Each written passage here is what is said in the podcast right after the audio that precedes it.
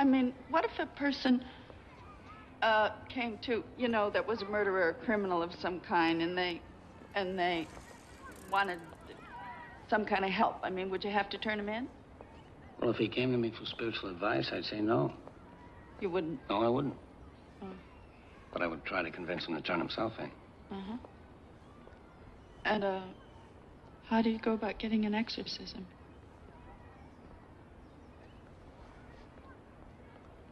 Beg your pardon? If um, if a person's, you know, possessed by a demon or something, how do they how do they get an exorcism? Well, the first thing, I'd have to get him into a time machine and get him back to the 16th century. I didn't get you. Well, it just doesn't happen anymore, Miss MacNeil. Oh yes, since when?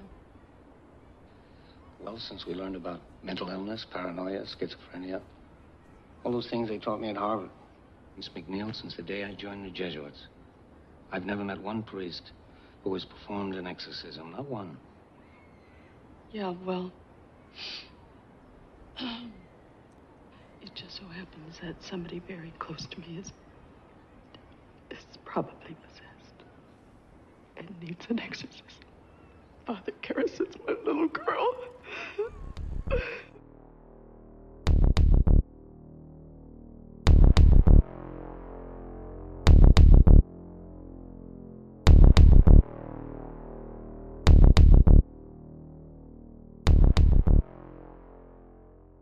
Yeah, man, that mummy video is the video itself is doing really well. It is. I noticed earlier. Yeah, I was. Uh, I went to check it out.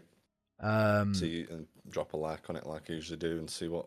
yeah, there yeah, really happy with that, and gained free subscribers from it. So, uh, oh, nice. That's thank good. you to the free subscribers if you do listening to this audio um, version.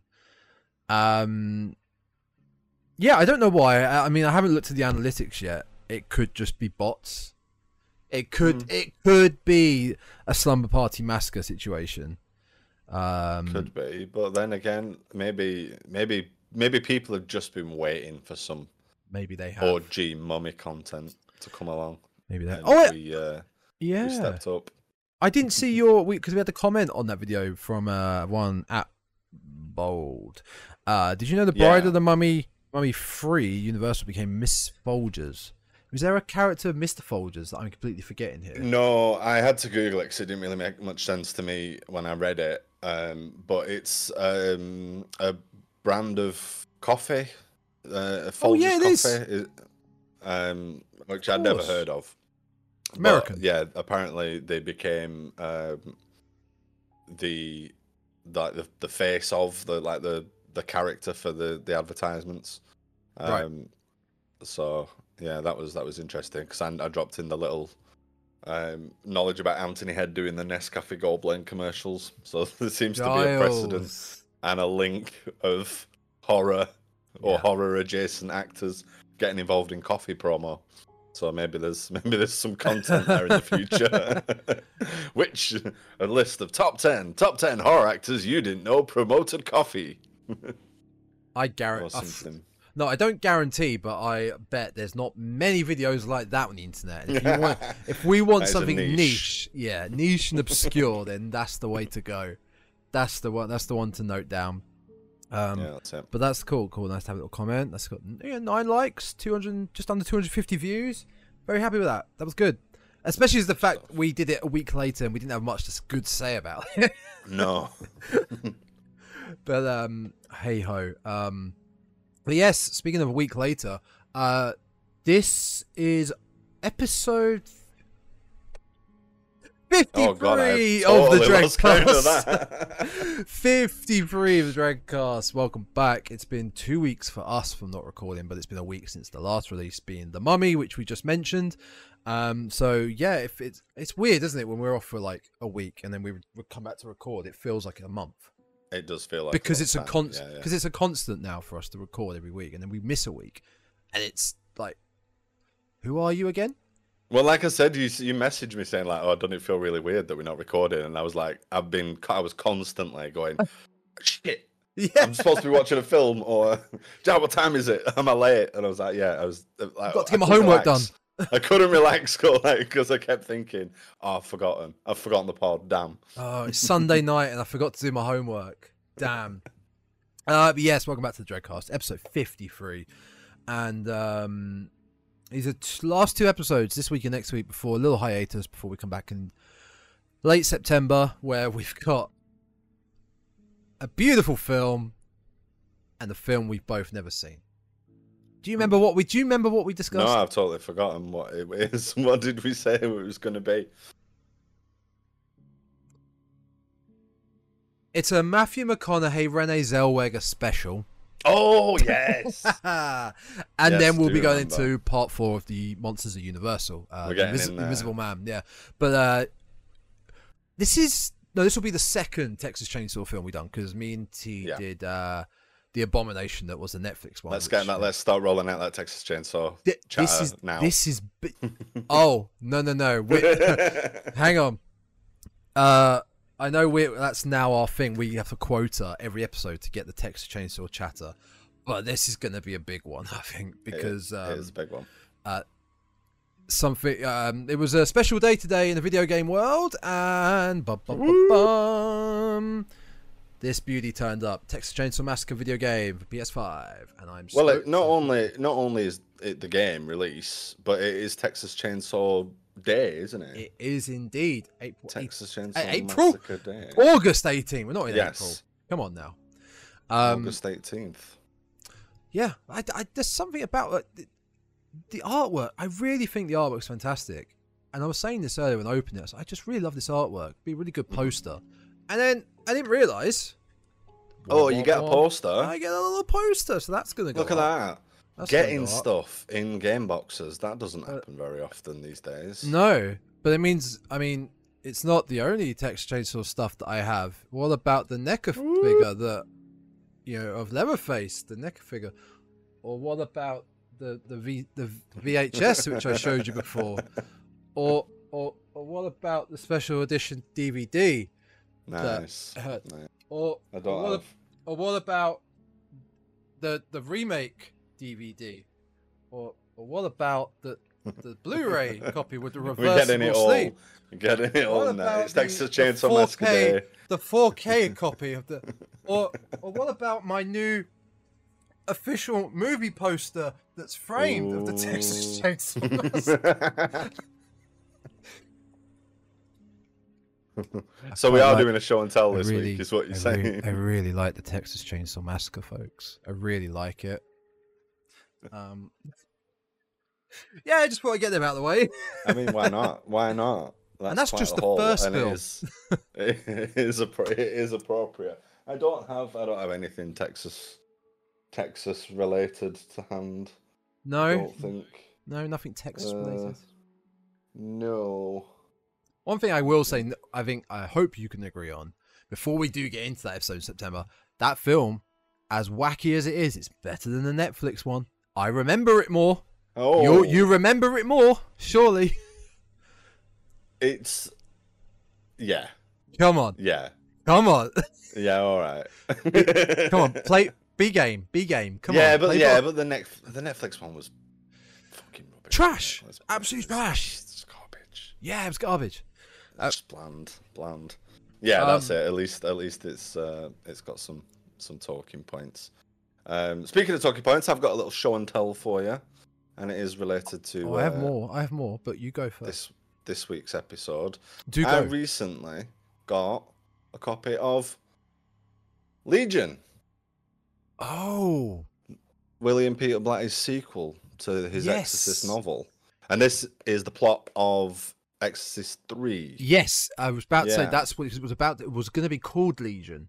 Um, Mhm. That's really cool. I didn't. I had no idea. I knew the name. I knew the book. The book was called Legion. I didn't know he wrote the third one. There you go. Well, not not wrote So- the third one. He wrote. Yeah, yeah, yeah, he one, wrote- You know, he I- wrote I, a I had no to idea his- about that. Yeah, he wrote a sequel to his novel. No, I only found out the other day, and I was like, oh, probably should read it because it wasn't that long ago that I read his ex. I read the novel Hmm. of The Exorcist, um, which was very, very good. I enjoyed it immensely. Um, and I was just yeah, it cropped up on something the other day, and I thought, oh, I didn't know there was this, uh, there'd been a sequel to that. I Mm. should have a look for it. And as luck would have it, there was uh, a copy for pennies on eBay about to end. The auction was like about Yeah. to end, so I just I managed to swoop in and snap it up for like yeah nothing basically. It looks That'd like be uh what you just showed um, to the audio listeners. What the, the book you just showed is, is there a date on it when it was published? Because that book It itself does looked look- quite like an old one. Yeah, it does look like a an OG. I mean, I don't know off the top of my head when it came out. 1984. I mean, 1984. Even let's have a um, look when that. I think it was 83 that it actually came out. So Exorcist. Continental Edition, first issued in Fontana paperbacks, 1984. But yeah, I think the actual original publication's 83. Uh, 1983 was first published. Yeah, wow. So you've, I, It's really good condition. you, well. yeah, like- you could say it's an original. I mean, as close as yeah. Yeah, that's really cool. That's It's a really certainly nice better looking to have. condition as uh, better condition than the copy of The Exorcist I got. So yeah, that's good. I look forward to reading that soon. You and you uh, we'll jump back and forth, but you because I want to talk about the franchise as well. You Mm-hmm. we talked ages ago, but you had seen number three, right? I haven't seen any of the sequels. Ah, okay. Not in full. Not in Okay. full. I I believe I've seen bits of the second one, but like not but years ago and not enough to to really comment on it. So Okay. for all intents and purposes, yeah, I've not I've not seen. I've seen The Exorcist, the original, yes, a couple of times, you know, a few times. I've seen Repossessed, the spoof Oh with uh, yeah, Leslie yeah, Nielsen. Yeah, yeah, yeah. Linda, yeah, Le- Leslie Nielsen, Linda Linda, Blair. Linda Blair. Yeah, yeah, Um, yeah, for uh, I've seen that a couple of times as well. yeah. Uh, but yeah, none of the actual legit sequels. Okay. Well, I actually also have a little just before we get into uh, today's episode, big episode today. Um, I have a little show and tell because it was one's um, full rotation round the s- the sun. Does the Earth go around the sun? The Earth doesn't go around the sun, Yes. not t'other ways round. And um, celebrated it last week. Yes, And, many happy um, returns. Thank you very much. Had a few nice gifts, including the lovely poster, which is there framed. Also, uh, there is one gift which will be shown next week, specifically for next week's episode. I need to keep that one behind. That one's a that one's a treat. They also got this bad boy, another NECA figure for my collection. Um, Yeah, Halloween two, Halloween one is really hard to get. The, the I I don't even know if there was actually one released. I need to do a lot more research into it. But Halloween two, um, I gotta show you one specific thing that comes with this because obviously NECA figures, you get the figure and you get the accessories, maybe a t- one or two changes of heads, uh, maybe different hands. I'm trying to remember where you you know Halloween two. You've seen Halloween two in the Yeah, yeah, hospital. yeah. Where did he get bleach tips from? that's um, that's the Guy Fieri Yeah, variant. it was in Flavortown, son. It's in Flavor Town. that was that was that was a deleted scene when he he, he made a pit stop in I Flavor Town.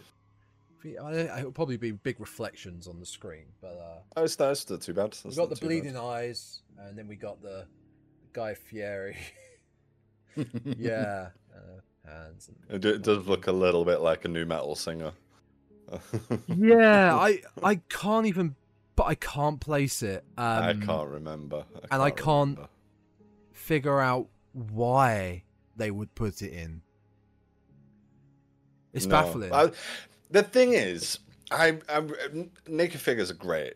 I really Mm. like them. I've got a couple of myself, and there's you know a wish list a, a mile long of ones I want. Mm. But I take it you're like you want to keep them in the box, yeah. I do indeed.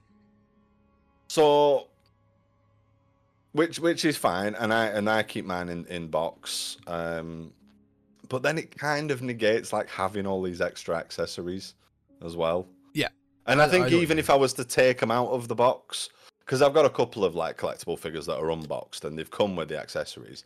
And then I'm just like, what do you do with the accessories? Because this is the version I want to put together Exactly. that's on the shelf. But now I have like a bunch of random spare hands and a machete or whatever it might be, and it's like, what what do I do with these?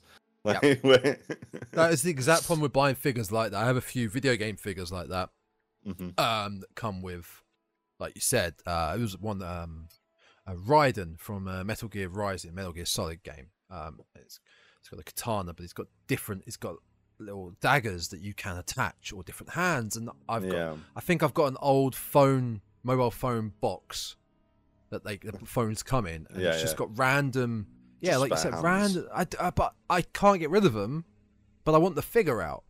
I prefer. Yeah. I really prefer. Like these ones, I'll keep in the box because I like the box presentation. They the spines are nice. You know, when you line them up, yeah, uh, they're nice collectibles, side by side. Um, but there are ones like the one I will show next week that is just the figure. Think that will come out the box probably. Yeah. Yeah. But yeah, oh, yes. As far as the, the Texas Chainsaw one that I've got here as well, the like the the attachments are a chainsaw, another head, the uh his evening evening uh, wear head, yes, uh, a cleaver, a knife, a formal face. a formal face, yes, a cleaver, a knife, the mallet, and a meat hook. So he can't. How can he possibly hold all these tools? I mean, it's quite yeah, it's quite the array. I mean, I suppose the meat hook doesn't get carried around. It's it's up, but Well, they, I guess a lot of these could also be used for, um, I, I, for instance, this one, the, the Texas Chainsaw one, for people that do dioramas. yeah, yeah, You yeah. You, you could build, uh, you can maybe make the set, hang the meat hook, make a table, have the cleaver stuck in. it. Yeah, you, yeah, you could yeah, do a nice could. little. But when you do get the other heads, like I've, how many, how many Michael Myers heads have I got here? I got three Michael Myers heads. Mhm.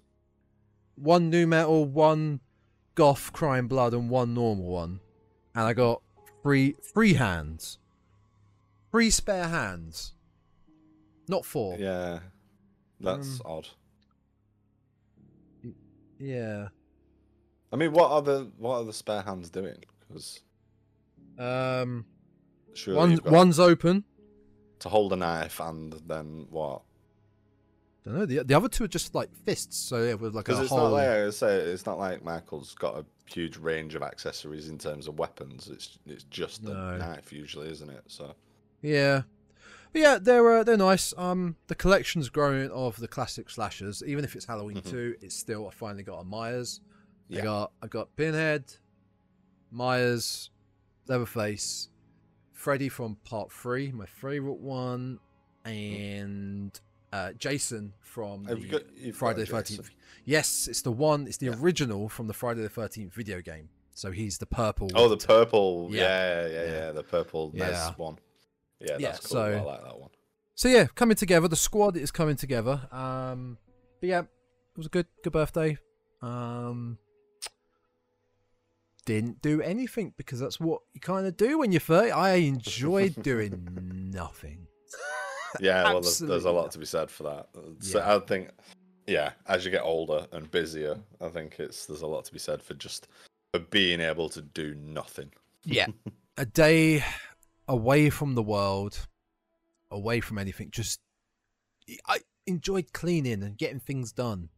Yeah, You know, it it was good. yeah, it that's was when you know when you're getting old. It was good, and I made a and I made a baller cheesecake. So it was a Lotus Biscoff cheesecake, and it was good. I'll send you some pictures in a bit.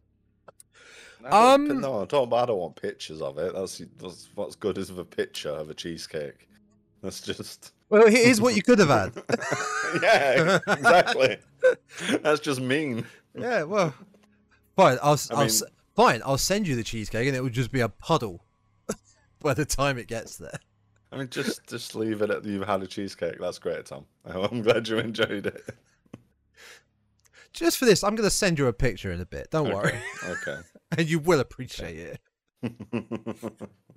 Um, that yeah, I mean, for for our our usual shtick of uh little show and tell what's been cracking. That that's kind of it for myself.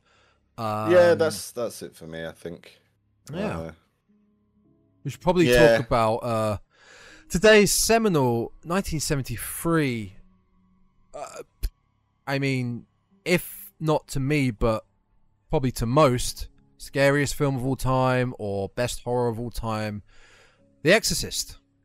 Yeah, the Um, OG original. Yeah, I- Was this in your top five? I couldn't remember. best assist. No, it wasn't. But and I'm glad you brought that up because it was one of the first things I was going to say.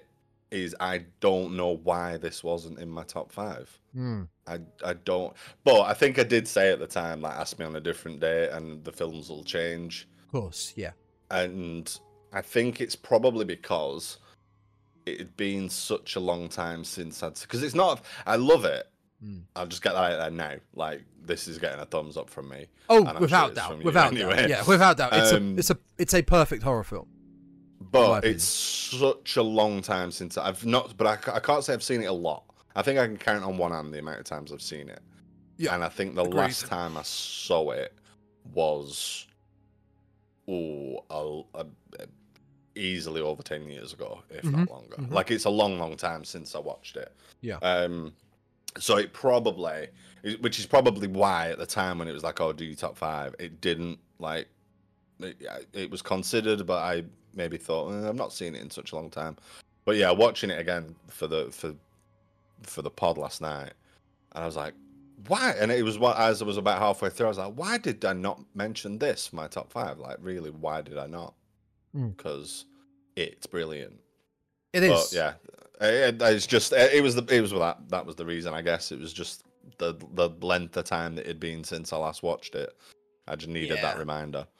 I think that's fair. I mean, do you remember at all last year? Uh, it was probably close to around this time, relating to the Dreadcast itself. I just started doing uh, running down my top fifty horror films Mhm. uh, on like social media. And we never talked about it on the pod, but I was just doing social media, like a daily post thing.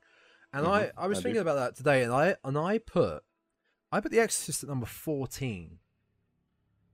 And upon re quote unquote rewatching, which I'll explain in a minute, which I wanted, which is what I told talked to you about the other day. You did. I'm Uh, curious. quote unquote rewatching and really doing my research and getting myself back up to scratch with the film itself. It really made me ponder that 14 was too low. I wouldn't put it in my top five, but it would be really close. I mean, above The Exorcist, I had Scream 1, Ringu, Alien, The Thing, Evil Dead 2, Day of the Dead, Blair Witch, and The Shining. And now, I mean, it's not they're a bad. all they're all quality films. Yeah, there's nothing there's nothing in there really where I'm I'm thinking you're a madman. You know, they're all decent. They're all decent shouts. Yeah. Um, so a lot of them could be, in theory, combined to maybe they could all be number tens. They could be. So it's not. Yeah, It's yeah. just sounds low. Um. So yeah, as I said about as far as how I watched it for the pod, you said you watched it last last night. Mm-hmm. I watched it yesterday and today. I watched it, but I watched it with Friedkin's commentary. I Cool. wondered if that was what you, what it was going to be when you said. Absolutely fascinating. Yeah, I bet. other than other than the fact he's I hate saying this. Rest in peace, Friedkin. This is the second time this podcast has unfortunately killed a director. It's cursed. uh, rest in peace, Friedkin. Did sound a bit like Trump. I could not get it out of my head. oh, really? Uh, I can't say I've ever really heard him talk at length, so that's but unfortunate. is by the by, by the by, the the guy, the, the man was is fascinating in in all of his knowledge and all of his stories behind the scenes of the film. And I thought that would be a much more interesting way because I think I did watch it a few months back. I remember catching it on TV and thinking, "Oh, I'm going to keep watching this." So I was like, Mhm. I don't really need to sit and watch this fully again. I know I know the plot heart, heart off by heart. Yeah, I know what happens. I know all the big things. I want I want a bit more in depth and who better Yeah, who better than enough. Friedkin? You know, who better? That's fair enough. I, I wondered if that's what it was, and I, I was tempted. I was tempted to do something similar. Hmm. Um, not necessarily. Well, not not wa- watch it with a commentary because, like I said, it it was a long time since I'd seen it, so I wanted to watch the movie proper. Yeah. But the special edition Blu-ray that I've got's got a bunch of, um, you know, featurettes and documentaries and things like that. And I wanted to watch a couple of those as well, but it was just too late by the Yeah. time I'd finished watching the movie because I watched the director's extended cut. That was Um, my next question. Which one did yeah. you watch? Did, is this I did- um when you say direct, is it the re-release? Um, it's Because the yeah, re-release which- which has version is it? the re-release has, for instance, the uh, subliminal images of Pazuzu. Yeah, Yeah, yeah, yeah, It's that one. Yeah, it's that one. Yeah. Um, I, I mean, I, I'm trying to find it, and I've just, I've just. This is how fast my brain's working today. I just searched Blu-ray and just expect to Google to guess which one I'm looking for. I'm, I'm I'm completely aware that of the Blu-ray. I feel like you're talking about because It, that it like- does have a lot of content in it. Yeah, it's it's not obviously not the new new one that's about the 40th Oh, the fifth- anniversary one. The Uh, the fiftieth one 50th coming out this anniversary this autumn. Yeah. Um, it's not that, and it's not. It's not the four. Is it the fortieth? It might be the fortieth actually. It might be a fortieth, but I'm not recognizing that. I'd have to look and get back to you. Yeah, Um, sure, But yeah, it was it was that it was that. Um, so the di- the extended director's cut um, was the name of the edition on there. Hmm. Um, and yeah, it's got all it's got those extra. Uh, I think it's only like 11 minutes of film. I don't think it's a huge amount. It adds the spider walk back in, and then I think It's the one. most of the other stuff is um I did I'll just sort of th- there's a, a little bit of an extended scene uh, with Regan getting checked out at the doctor's um a little bit more conversational stuff with Karras talking to people or um Chris talking to people. Uh, I, Yeah. I don't think there's much more. I think apart from the spider walk, there's not much more Regan possession stuff added in there. But yeah, there's a couple of little extra flashes of Pazuzu, um, which was good because I that was one thing as I was watching it. I, I thought I knew where all all of them were because I think there's only a couple. Uh, two or three. uh, Yeah. yeah, in Yeah. the in the theatrical cut. Yeah. So when I when I got to like four, I was like, okay, there's definitely more been added in in this version because it was the first time watching that extended cut. Um, Well, there was sure, one so- one in the original trailer. In the original trailer, they had to uh, either completely ban, redo, or they just didn't show it for long enough because the original trailer was really quick flashing images, which it Mhm. could could cause uh, seizures like epilepsy. Like I, it was I've really, just watched it. really bad. Yeah, it was it was really uh, striking, and in there there is a shot of the same Yeah. Pazuzu head. Um, but but before we get so there's a few scenes you just mentioned there, which I I want to talk about as well. With this is not a film we need to go step by step. We we talked about that obviously. It's the fucking Exorcist. like if you're listening to a horror podcast and I'm talking to you, Dean, all right, talking to you because you you you call you called yourself out and said you've never seen it. Okay, you yeah you don't you don't need us to describe the plot. You can watch it and enjoy it yourself. But for the most part, this is not. Everything's been said about the Exorcist online for Yeah. decades. Yeah, it- Oh, we're not gonna we're not gonna be breaking No. new ground here. We just want But- to fanboy about it. but what the plot? Simply, what is the plot? It's a girl gets possessed, in it? There we go. Brilliant. That's pretty, that is pretty much it. Like, what what more do you want? That's it. That was it. That was all I wanted. That was all I wanted. Um, but it's so much deeper than that, Ed. It's so much Um, deeper. mm, mm, is it? It's not the I devil. mean, okay. It's not the devil that I will say normies would think it is. It's not. It's a demon, and potentially there's multiple demons inside of Regan. But it's only and I'm the devil. Very good. Very good, sir. There's so I mean, there's just a lot of fantastically quotable lines in this film. Yeah, there are. Um. Oh, and just quickly before we do get into it, briefly mentioned earlier about what you had seen. You were talking about Legion, Exorcist Three. Um, as far as the whole franchise, right? Exorcist One, we're doing now. We've obviously both seen, but obviously both love. Exorcist Two is not that great of a film. It's not one of uh, James Earl Jones's masterpieces. um, Exorcist Three, very good horror film because it's it's not. I mean, no, it's not really a spoiler. It's its own film that the studios then went. We've got to have an exorcism in this, so let's put it in. Yeah. You know. Then we come to the X, the prequels, or we'll say X's four. And I say prequels because it had to Oh, be yeah, I resh- forgot mo- about that one. nearly all of the film had to be reshot. Um, I believe it was called Dominion, and Yeah. then it was called Exodus: The Beginning. Mhm. Um, and that was, was not good. That yeah, that that that suffered from modern uh copycat exorcism films where you had ghoul with drop down you know and you look back at instances in Exodus 1 with Regan just laying there in a drawer just opening father Karras going It's is just that you Regan It's, it's far more subtle. It's far far, more more, subtle. subtle. Everything about it is more subtle, and that's what wins. yeah and did you say a while back you watched the show the tv series I did. I did. I don't. I didn't finish it. mm. Well for whatever for whatever now. reason, I didn't finish watching. However much of it there is. Um, is there is there two seasons? I feel I feel like it was only one. I mean, it's it's completely cancelled now. Yeah, Uh, yeah. I was I was highly recommended it by a fair few people.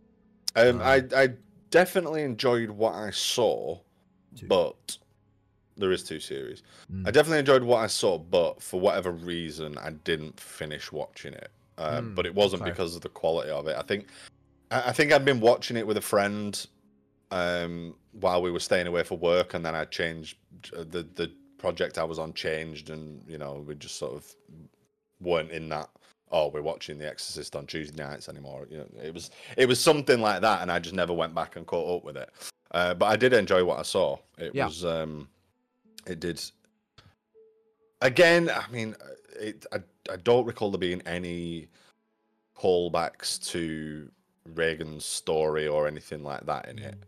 Um, but it of itself, it had a good story. Mm. Um, if from you know dredging up all memories, but the protagonist, uh, the the the titular exorcist, had dealings with possession as a child, whether they had been possessed or the mother had. I think their mother had been possessed. It was something like that. Okay. And then it was like the demons come back in as they're an adult and they've got to sort of fight it again, kind of thing. Um, that might be people might be listening to this now, going, "No, that was nothing." like that." but what I've described is a really good idea and should get made.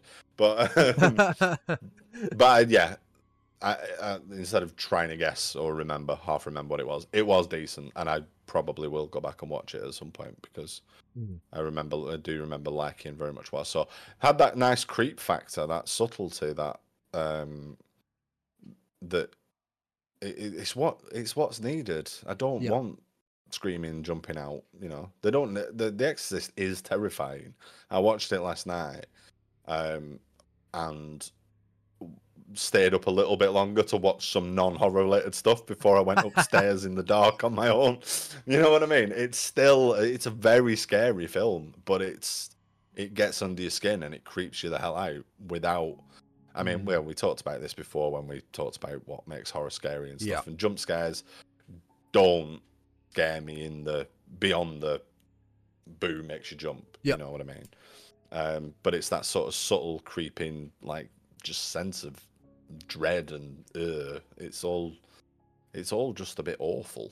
it's also probably down to being very much ground grounded in reality to the point of it's it's happening to a little girl in a little house in a normal town even if pos- the whole idea of possession and demons is far-fetched it's not proven like it still feels grounded It- similar it's to- very real. Yeah, yeah, Yeah. it is because all right, there's a little bit of levitating and stuff, but for the most part, she's not like you know craw- crawling up the wall, like not like the Evil Dead where they're crawling up the wall. yeah and, you know, yeah yeah uh, th- there's there's definitely body horror stuff in there, but it's like you say, it's a lot more grounded in reality. It's and it's not it's not overly explained how it happens. I think we're led to believe, and we talk like she's been playing with a Ouija board. And, well yeah but it's not like there's a, any sort of big boom now she's possessed moment like it, it we, we don't you know it's not like uh well, Poltergeist, for example, where the ghosts shoot Yeah. out the TV screen. You know, we see anything like that. It's a very slow, Um, slow burn. the It's very slow it burn, and for progresses. for quite. A, I mean, that that director's cut. It's like two, you know, two hours fifteen or sixteen minutes Yeah. or something like that. And it's like fifty minutes before the word exorcist or possession is even mentioned. Mm. Yeah. Um, Yeah, they're too busy focusing on what's actually wrong with Regan before they're they- convinced it's medical. They are Yeah. convinced it's medical Yeah. for you know, and it's it's it's um it's the mother, it's Chris that sort of starts to Mm. question that there might be something um more to it before anybody else does. And there isn't a huge amount of like overly supernatural stuff that happens. I think it's the the flipping out and the bed rocking is like the first overly supernatural moment. Yeah, Well, no, arguably it's the candle I think flaring in the at- when she goes into the attic. the one jump scare, really. That is the Mm. one, and it's not done by sound. It's done. It's it's in theory performed by an inanimate object, an item. It's not Yeah. done by the score or the audio. It's what she, the candle she's holding. That yeah, it's the flame just bursts out in front of her, but it's it's just by the candle. It's not a, not part of the score that is going to scare the audience for the sake of scaring the Mm. audience. The um the the thing, yeah, with it being grounded in reality, I I saw a great comment. I can't remember where I saw it, uh, but saying how it is that, but there's one point in the film that kind of, yeah, you take away the possession. I, yeah, that's what it is. Goofy, it's silly, it's possession. It's not real. We don't know yet. Um, when her head spins 360, Uh-huh. her body, a human is being possessed, but it's this human is still alive. Blood is still pumping through. If the neck was to twist all the way around, you you break the neck. You're animating a dead do- body then, do- basically. yeah, yeah. Does the human host still survive? Does does that Hmm. kill then the demon? Does the demon disappear and then go to another host? That was the. I think I agree with that, and that's the, probably the one thing. But I think, you think- can kind of ignore that compared to the, whatever everything else that keeps it Yeah, I mean that, that. Yeah, I suppose it depends. Which I think if you have you ever seen Supernatural? Have you ever s- the watched show. No, no. Yeah, no. Okay, so the way they do possession in that is that that it's a demon inhabiting a human host, and if that human body has suffers some trauma that would ordinarily kill it, then that when the demon vacates that body, that human is dead. Mm. which is when when because it's not straight away. I think it's a couple of well, the, oh, there's an overarching plot about a demon, but it's a few episodes in. It may even be a series in before the boys like encounter their first possession. Yeah. Um, and for the first few times they encounter demons, like the the the whole emphasis is on like this is an innocent person being possessed. We've got to save them, and then you jump 15 series down the line and anybody that's possessed is getting shot stabbed they've got demon killing knives so it doesn't they don't need to bother Of with course, an exorcism they just stab them and that it kills the demon but like it doesn't matter that they're operating a meat puppet anymore Ain't got Um, time. Anybody got time for that? but just just yeah, to go back to that point yeah that in the, in that law then they're they're anything that that human suffer any trauma that that human suffers while they're being possessed like does they do suffer the effects of it but the demon has the power to animate a corpse essentially. So that Yeah. body could be dead. Um whereas obviously yeah in this there's a lot that happens to Regan that would I mean well I mean the neck twisting alone would kill her and it does yeah, she Yeah. survives it. It's not a so but it's a very it's- minor thing. It it's really a minor is. thing Yeah, yeah, it does it's a very it nitpicky in- thing. Um, it is a little bit I mean it's a, it's a fair point mm. um uh, but I mean thinking about some of the other like trauma that she goes through because that because I mean there's a lot that's not explained like where all the like by the end of the film she's got like deep scars and gashes in her face and cuts and all over and then they just kind of clear up like Yeah. Well, Mr. Friedkin did explain the background of the scars. okay uh, which again uh, there were so many fascinating points Mhm. that he was saying, and he was saying that how obviously Dick Smith was the special effects artist on this, well, the legendary Dick Smith, who I don't think gets as much recognition as most people would give, like say Tom Savini. Tom Savini is the popular, legendary special effects artist, but Dick Smith really is a legendary special effects artist. Um, and he came up with a few different, you know, iterations of what Regan's going to look like possessed, and they all look too, shall we say, monstrous, too demonic. I mean, yeah, there's a demon there, but too demonic. What you might think as a demon, like let's say Ash from Evil Dead, where his face is all, you know, Yeah. d- demon like. So they went with a subtlety with the scars, and apparently the scars are meant to be. It's it's an implication that she has caused that herself with the Yeah, crucifix. okay. She scarred herself with the crucifix, and Mm. over time the scars have you know was gangrene. They've get infected, which Yeah. has infected the skin. Everything's starting to rot. Like get just really disgusting in her face. But then, like you said, it must be a case of once demon's gone, uh, some magical There's an element whatever, of yeah, like, in there. just restore restores everything back to. But um, yeah, I always loved it that he he he didn't just pawn it off to say, yeah, there's a demon in there, so the demon did it. Her face just started to crack, and it's like, no, it, there there was a reason. She was possessed. She was doing this mad sadistic shit with the crucifix, Yeah. which the crucifix itself, I believe, is noted to be planted in there. It wasn't originally in her room, I think. No, no. Um, there's there's definitely a scene, isn't there, where Chris finds it under the Hmm. pillow. She notices it under the pillow, and she she asks the housekeeper and uh, Yeah, um, uh, the housekeeper, and it's her assistant Sharon. I, I, it's the the other the young lady that's knocking about the house because there's the elderly couple that like the house the married German Yeah. couple that the the maid and the uh, the butler, and then there's a younger lady. I think she's called Sharon, um, and she's like a PA. I think is her role. She she confronts her about it. Now in the book, they have a an actual argument, and I think it is Sharon that's done it. Um, and they have like quite a big argument about like her sort of pushing her religion, uh, like on Regan or or something like that. yeah, Um, I forget exactly what it is. Um, but yeah, in this it kind of just sort of goes away. It's like who who put this Mm. crucifix in there? Nobody uh, owns up to it, and that's sort of the end of. And then, I mean, she leaves it in there, or she put it back in there, presumably. Yeah. Because you know, obviously that gets that, that makes an appearance again later on. Um, yeah, it does indeed. I mean, it's going back to sort of the look of Regan possessed and, and stuff. It's a it's a good progression.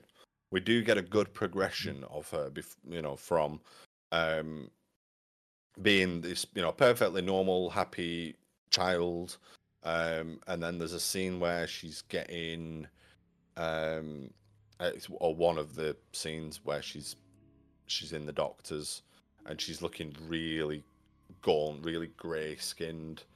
Um, and then we get the sort of like a little bit of the lips cracking, and I think I don't think it's made a big enough. It's kind of a throwaway line or a throwaway moment that she's not eating. She's not eating or drinking, so she's on a drip. Um, in the book, it's it's a little bit more explicit, but I think it's easy to miss in the film.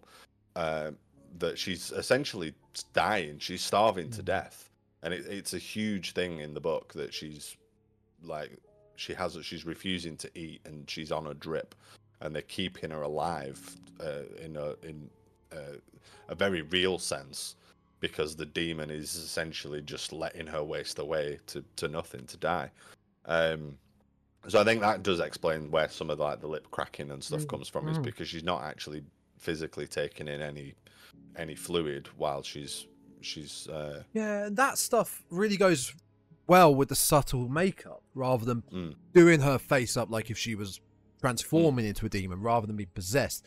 The subtlety of that, like lips and cracked scar, is so much, so much more impactful than Mm. if she was transforming into a demon.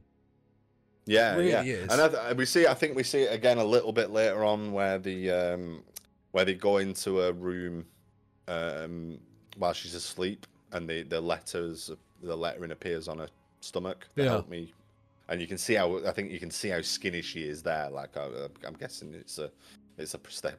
It is a prosthetic Yes. body, chest or whatever. But you can you can see the ribs and everything, um, you know, quite pronounced. And I think you get an inkling of it there. But I don't think it's in explicitly said in the film that she's yeah she's being starved. She's she's you know very incredibly malnourished. Mm. Um, but yeah, it's a good look and iconic, and It is.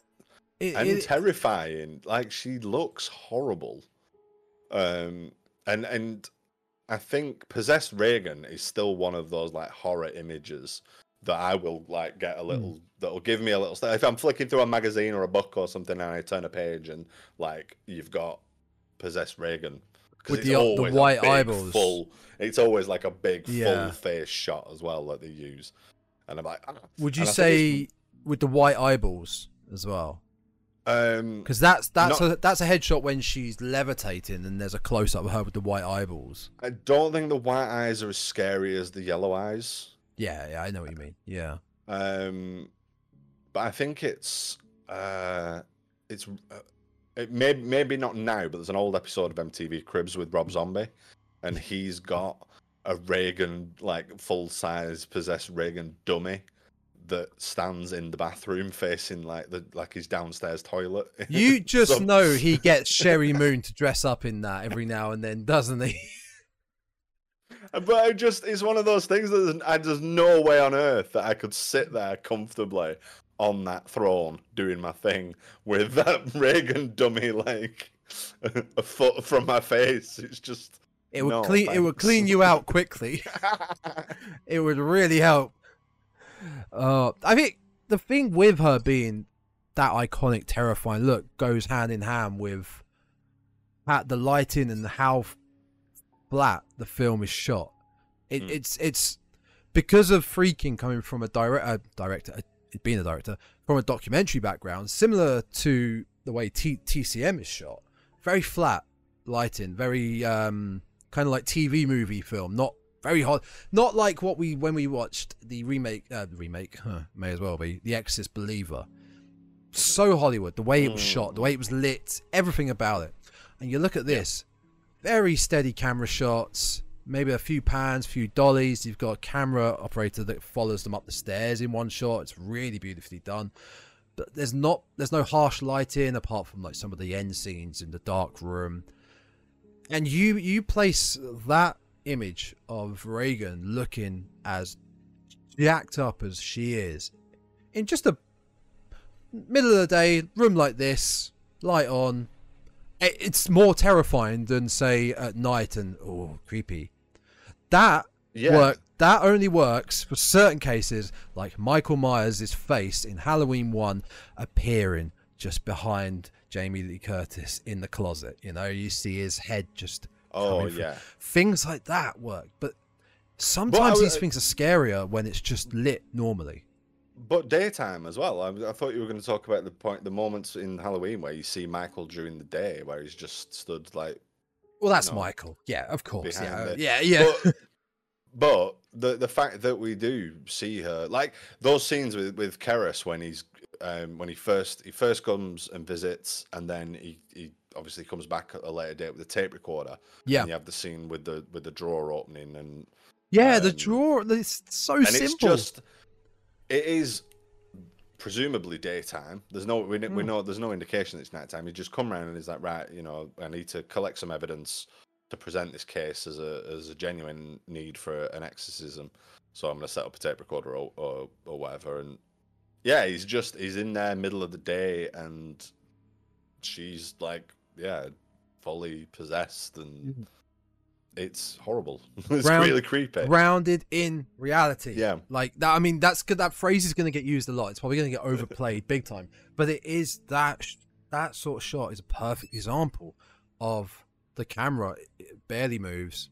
There's no score. There's no dr- there's no dreading music. Like it's building up to something. There's no. It's yeah, just no, there's and it's like, There's, did there's you do that, really Regan? Nothing. Did you do Yeah. that? like, it's yeah, I I mean, think back to the the films that came later, like the modern horror films of the exorcism of I think it's like Emily Rose or the Conjuring films. I use them as an example. Any sort of possession films like that, it's normally a heavy score, loud, loud, impactful, big jump scares, scary looking ghoul thing. And this is some poor little girl laid in her bed with a horrific demon inside that's just and like you said earlier slowly eating away at her slowly Mm. it's it takes its time really does Yeah, it it does. Like I said, it's it, you know it's almost an hour in before we even get a mention of possession, um, and it, it's in a medical sense that that she's um, some somnambuliform possession, I think they call it. Uh, it's essentially sleepwalking or, or whatever. Um, yeah, and then I think it's, it's shortly after that that they mention the sort of exorcism in the spiritual sense. Um, but yeah, I mean, it's it, it's very slow. It's a very slow movie, and normally that would be a criticism that like the pacing's weird and off, but the just the way it works really well for this is it's very slow build up, and there's a lot of just talking. Even when we've not seen any, uh, we've not seen Regan do anything too outrageous. There's hints that she's becoming more aggressive and she's swearing at the doctors and um, things like that. But we've not seen anything like you know out and out terrifying yet. yeah Um, and then there's a lot of sort of conversation about her, and you know, uh, conversations with doctors, and I think it's this, and I think it's that, and she, you know, she's just sick, and Mm. and then you just get these big like outbursts of something horrific happening in that then- room Mm. in that room, and then it slows right down again. Yeah. So the Yeah. first we get that first, um, uh, yeah, big. The I think the first big outburst is where uh, it's the the head rotation. That she you hear the screaming. It's just that just after they find the crucifix and she's confronting everybody around it about it, and uh, is it Sergeant the the policeman Kinderman? Is he Kinderman, yeah. yeah um he he's come to call and there's a scream from upstairs and they go in and we've got stuff flying the windows flapping there's stuff flying around the room and we and that's when we get um the is that the head twist do we get the head twist at that point no we get lick we get we Lick get me. the lick me yeah yeah. and and the uh the Burke, the line from Burke as well. You know what she did? Your ding daughter.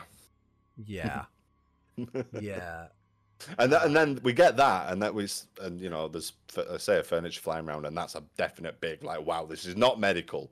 This is like something definitely more than that. And then it goes really quiet again. I'm. It's really Um, cool that you're you've you've said this. Like you you say like, oh yeah, oh this happens and it goes really quiet. I'm gonna keep referring back to it because was what I watched. It's exactly what Friedkin was intending to do. He says. Mm. He says he wanted the the contrast of going from an impactful, loud scene to instantly we we cut it and we go to something a bit more meaningful, something a bit more deep, uh, Yeah. script heavy conversation, and then we build them back up again, and then we drop it again, and then we build like it's a it's a fan. I guess I guess again that's uh coming from a documentary. I I, I don't know if Mhm. that would be a really reason for it, but it works. It works, and there isn't a heavy score going behind it No, The- the- no. the scene the scene you said about um all the the shit in that room going flying as well Mhm. like they that's all like the fact that's all real like they just they just destroyed that room with so many different items and is that the same is that the same scene where ellen burstyn gets dragged or thrown across the room like she um, she gets launched and yeah, the- she gets smacked, doesn't she? On the Um, behind the scenes, the the SFX guy was told by Friedkin to let like he said, uh, let her have it, and he was like, well, Mm. well, I did, and I just yanked her across the room. Yeah, and, and there's a lot of stories about the filming of this. And it's hot, like it, it was a rough Yeah. ride. I mean, Linda Oh, Blair was freaking- nearly. Friedkin's Paralyzed. crazy. yeah. Friedkin's crazy. Like he used to have guns on sets and stuff. Like he was a crazy guy. Yeah. Um, yeah. What, what was I going to say? So we got. Um, yeah. So th- we do. We get these these huge like bombastic moments, and then th- these quiet moments, and it does. It really keeps you on edge. But you. But all the action does take place in that one room. Yeah. Um, it's not like uh, the Omen, for example, where although it kind of feels a little bit like the Omen. Maybe it's just the subject matter. Mm. Um, but we have like obviously we have people meeting like deaths and in various different exotic locales and and things happen. But everything in The Exorcist takes place in in Regan's room, and it's you've I, I definitely found myself when I first watched it. Um, it, it's like you're looking forward to what uh, next time that door opens, what we're going to see Yeah. she's going to be in you know more of a, a, a gruesome state something else What are we in for gonna now? well yeah. Yeah. exactly like waiting to see sort of what what the next level is sort of thing because i think those scenes because it does it sort of escalate as well every time Yeah. every time we do go in there it's a big moment and it's it's a bigger moment and then a bigger moment and then um obviously the end is is an extended you know the exorcist uh, the exorcism itself um yeah no it's it is you are waiting to see what happens every time they and i think it's shot like that the, the, there's a lot of shots sort of looking at the bedroom door Yeah, yeah. um And even in her room, it's just a lot of shots of just her on the bed, just mm. very static shots.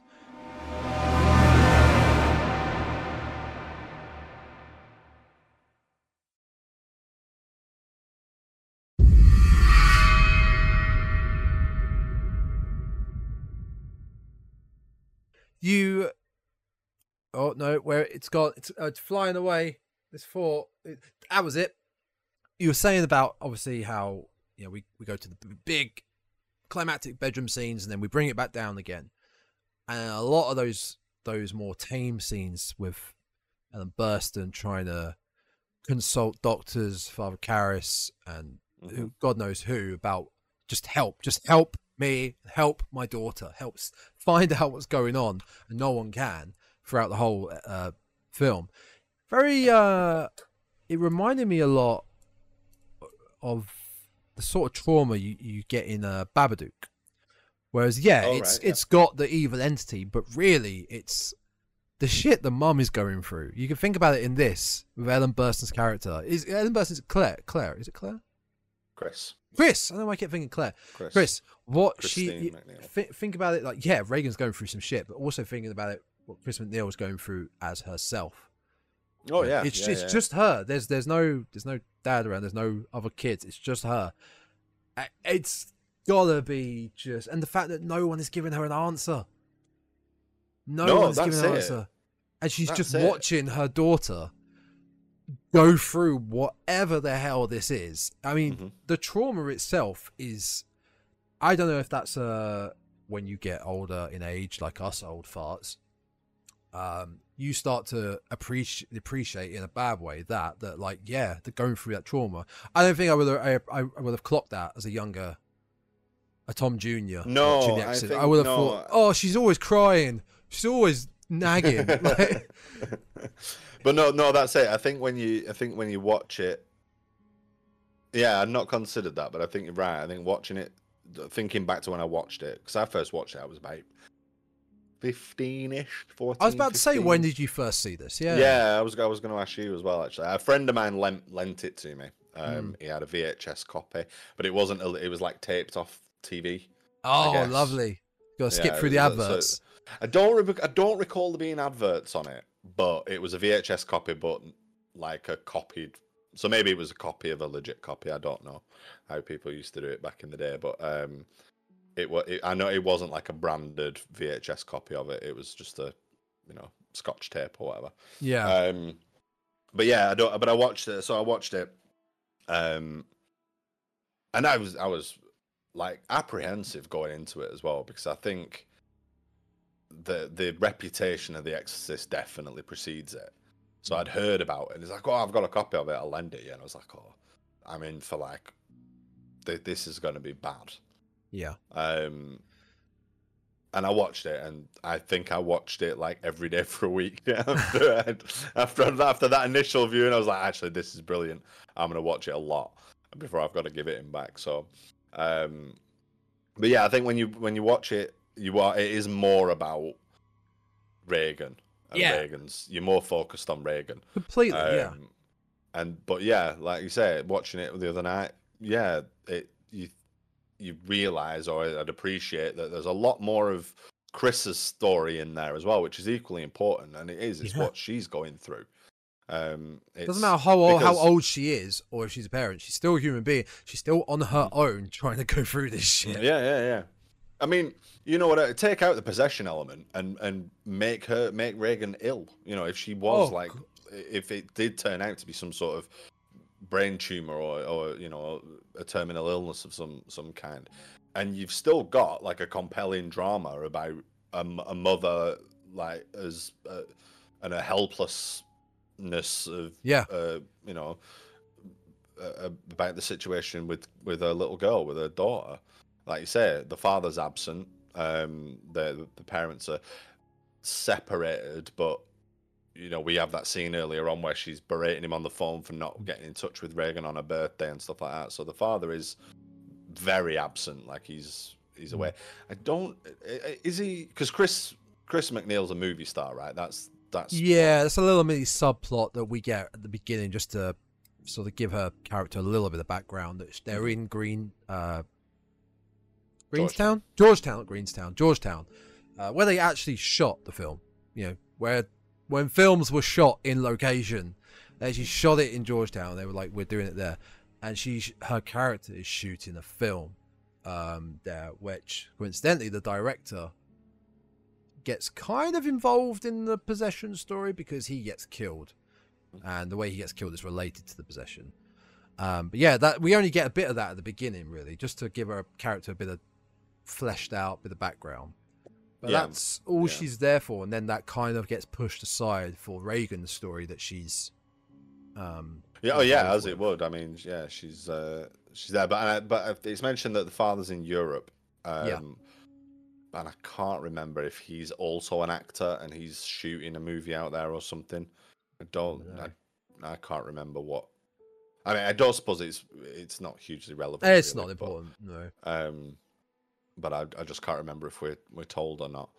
Um, but yeah, the fact the fact that is just as a little aside, the fact that she is a movie star just adds a little bit of fuel to Kinderman's fire, who has this odd little foible of inviting everybody he meets. Well, priests. He likes to invite priests to the movies. Don't Yeah, know. he- It's a very odd little quirk about the character. but It's something, I guess. Like, I mean, you know, the guy likes movies, and uh, I can't criticize. He wants to share his love of movies with other people, but it's but and it, it's it might just be for geographical reasons that he comes. He happens to come across a lot of priests, and he invites all those priests to the movies. that's the final scene, right? Isn't It's it the, the final? it's earlier with Karras when Yeah. he first meets Karras and he's going to talk to him because because there's a there's another little subplot. Um, obviously, Kinderman is investigating Burke's death, Hmm. but he's also been investigating um this spate of um satanic desecration Yes, in the church. Yeah, in the church. We get we, there's one scene of the the Virgin Mary statue being uh, desecrated. Uh, again, I think I think in the book there's a little bit more about it, although it is still a, very much a subplot. Um, and he, yeah, he goes to confront Karras to ask him about witchcraft and uh, devil worship and that kind of thing. Uh, but then at the end of that conversation, he's like, "I've got two tickets to the movies. Do you want to come with me?" and it, and Karras is like, "No, this is weird. a little bit weird, yeah. you come to talk to me about a murder investigation, and now it's like, Shall we go to the movies? And then yeah, at the end with Father Dyer, I think the character's called. Um, he's Like his jacket is just filled with tickets, and every now and then it's like two tickets. I mean, he's, again, I'm kind of curious as well about it, to be honest, because he does say like, "I, I get passes." Well, why? Why do you get Why? passes? Yeah, What- why? What, what, what, what? Is this a police perk? What? Because I'm a police officer. But he's he's adamant about making friends with priests by taking them to the movies, and if they decline the movies, it's lunch. Because I think that's what he says to Dyer. He's like, "Oh well, have you eaten lunch then?" he's like, you you "We're going will to spend do time. something." Yeah, we're gonna do something, no matter what. We're, you know, even if I have to follow you around, we're gonna spend time together. and then he he does have that cheesy little oh shucks moment when he goes to interview Chris about Burke's death and asks for a an autograph for his daughter, and then goes, Yeah. It's, "I oh, it's for me. "It's for me." He's yeah he's i never really considered that. He is uh he has not character development but he has a lot of character to his character. It's it's an odd little it's a very strange little character and it's in the book all that, that's another thing to say about the the if you've not read the book of the exorcist the film is an incredibly close adaptation. And i Yeah. believe that blatty was the screenwriter of the movie he was and Friedkin did change a, fe- uh, a few bits but it's um i think for the most part it's uh it's certainly not stephen king stanley kubrick uh situation with the shining no no sure. it's um it, it's very i mean there's a, even like things that don't really go anywhere and aren't um uh, aren't big plot elements are still kept in there the whole um burke antagonizing the housekeeper uh Karl scene call him a nazi and and fighting him.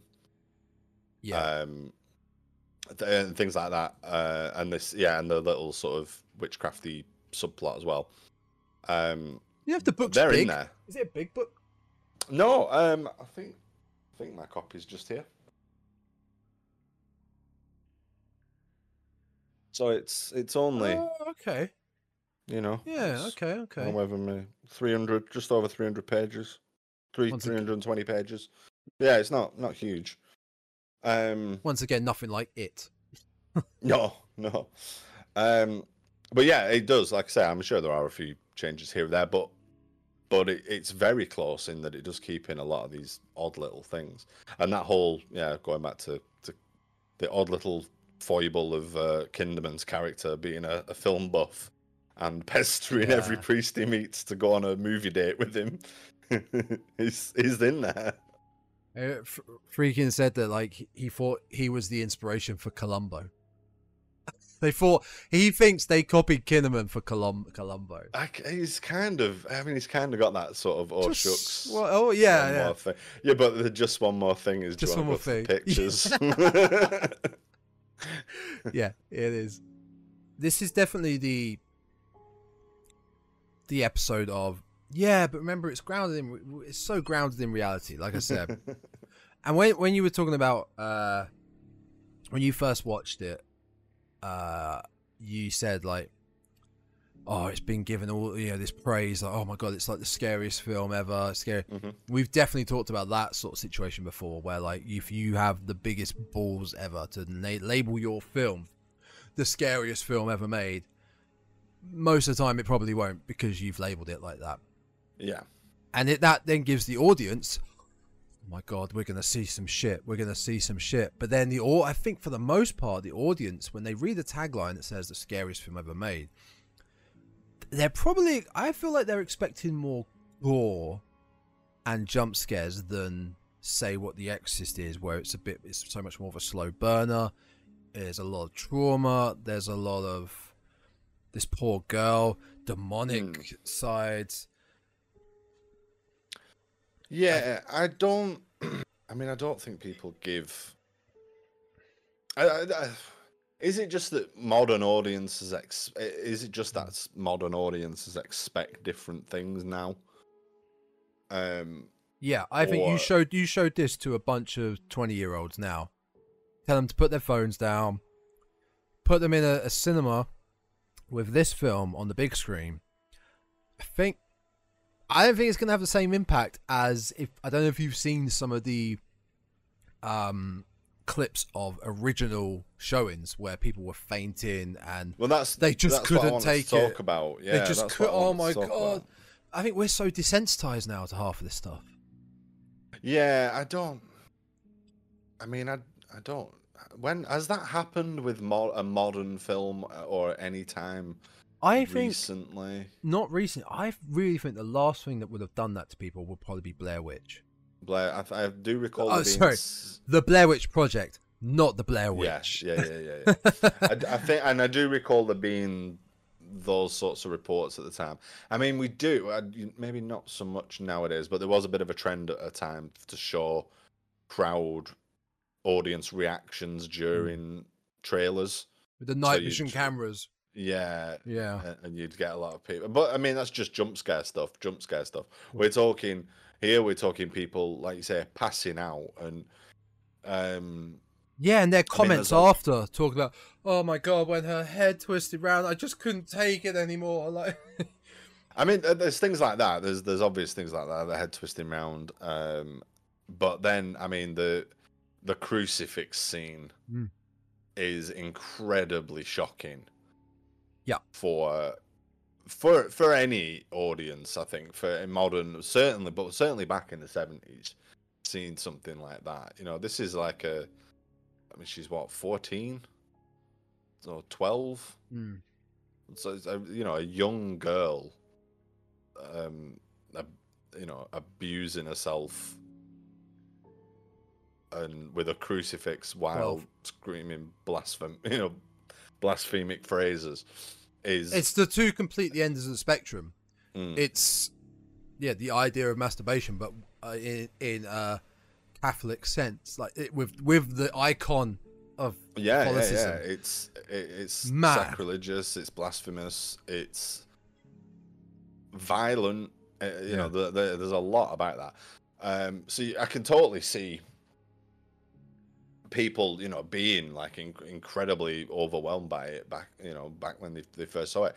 And I think, I think, again, like you, you heard, you maybe not heard about the stories in the wider sense, but I'm pretty sure when I came home with that video Mm. from my mate, and my mum said, "Oh, what have you got there?" As I call it's The Exorcist. That she went, "Oh, I'm not watching Yeah. that again." After you know, I couldn't sleep. I, you know, the lights were on for a week after I saw that. That kind of, you know, I think everybody of that, you know, of a certain age who who were there when it when it came out originally knows will tell you stories like that or know somebody like that. Like when like with Jaws as well, people like, oh, Yeah. I won't go swim. You know, I didn't go swimming for a year after Jaws came out, and it's it's. I don't feel like we get that with modern films anymore. No, I feel we get that uh, that, but very differently in a different way. I think it, the modern audience is now something like a Midsommar or Hereditary. Oh my god, it was like, and to me personally, those they didn't they didn't work for me, whereas The Exorcist still does. Um, I, I I think it may be a bit of desensitization, but I don't think there'd be modern horrors nowadays where there's an audience going, "Oh my god, oh my god," um, unless they're I mean, I don't. I for me, top five. Martyrs is in my top five. I don't believe Martyrs may even got a UK theatrical release. No, I don't think. I don't think. So. See, Martyrs doesn't doesn't. Martyrs annoyed me quite to be quite honest. Ah, but here we go again. Back to what scares you in Mm. a horror film. Doesn't so much scare me. It's the, the the concepts behind it, the themes, the parts of the plot, all of it into one horrible cocktail. It's not many you like that in modern horror. Big, impactful theatrical releases No, that no, really no. get the crowd going. You're gonna go watch that, are you? Oh my god, I, I can't. Couldn't sleep after we watched yeah, that. Couldn't sleep after Yeah. we watched it. Midsommar, big horror film for a modern audience, but it didn't really. I think I, it had I, that yeah, impact. I liked it. I liked Midsommar, but I think when I first watched it, I just I think my my first comment on it when somebody asked me about it was like the Wicker Man does it better, Yep. and I'll I'll die on that hill. The- Oh, you're- you're Man right. Is, Yeah. it's it is it's all right, but the Wicker Man's a better version. Um, Hereditary, I liked. I did like that, um, and I've been meaning to give that another watch again recently. Um, because I think that has that same sort of subtlety going for it. Um, and I do rec- I do remember liking it. I think Us had a quite a big impact on me as well as a modern as far as modern horror goes. I think Jordan Peele's films me. haven't done it for me personally. I mean, not n- none of his other ones, but I did like Us. Hmm. I thought the premise could. I mean, the premise is incredibly far fetched, but I Yeah. think how it was done and the sort of bleakness of the ending really, really like cemented it. That just just sort of tipped it over the edge, and I thought, yeah, this is this is good. This is one I could come back to. I didn't didn't care for Get Out at all. I thought that was dull as dishwater. I really don't see the hype of that film. No, no, Um, me either. I, I don't get it.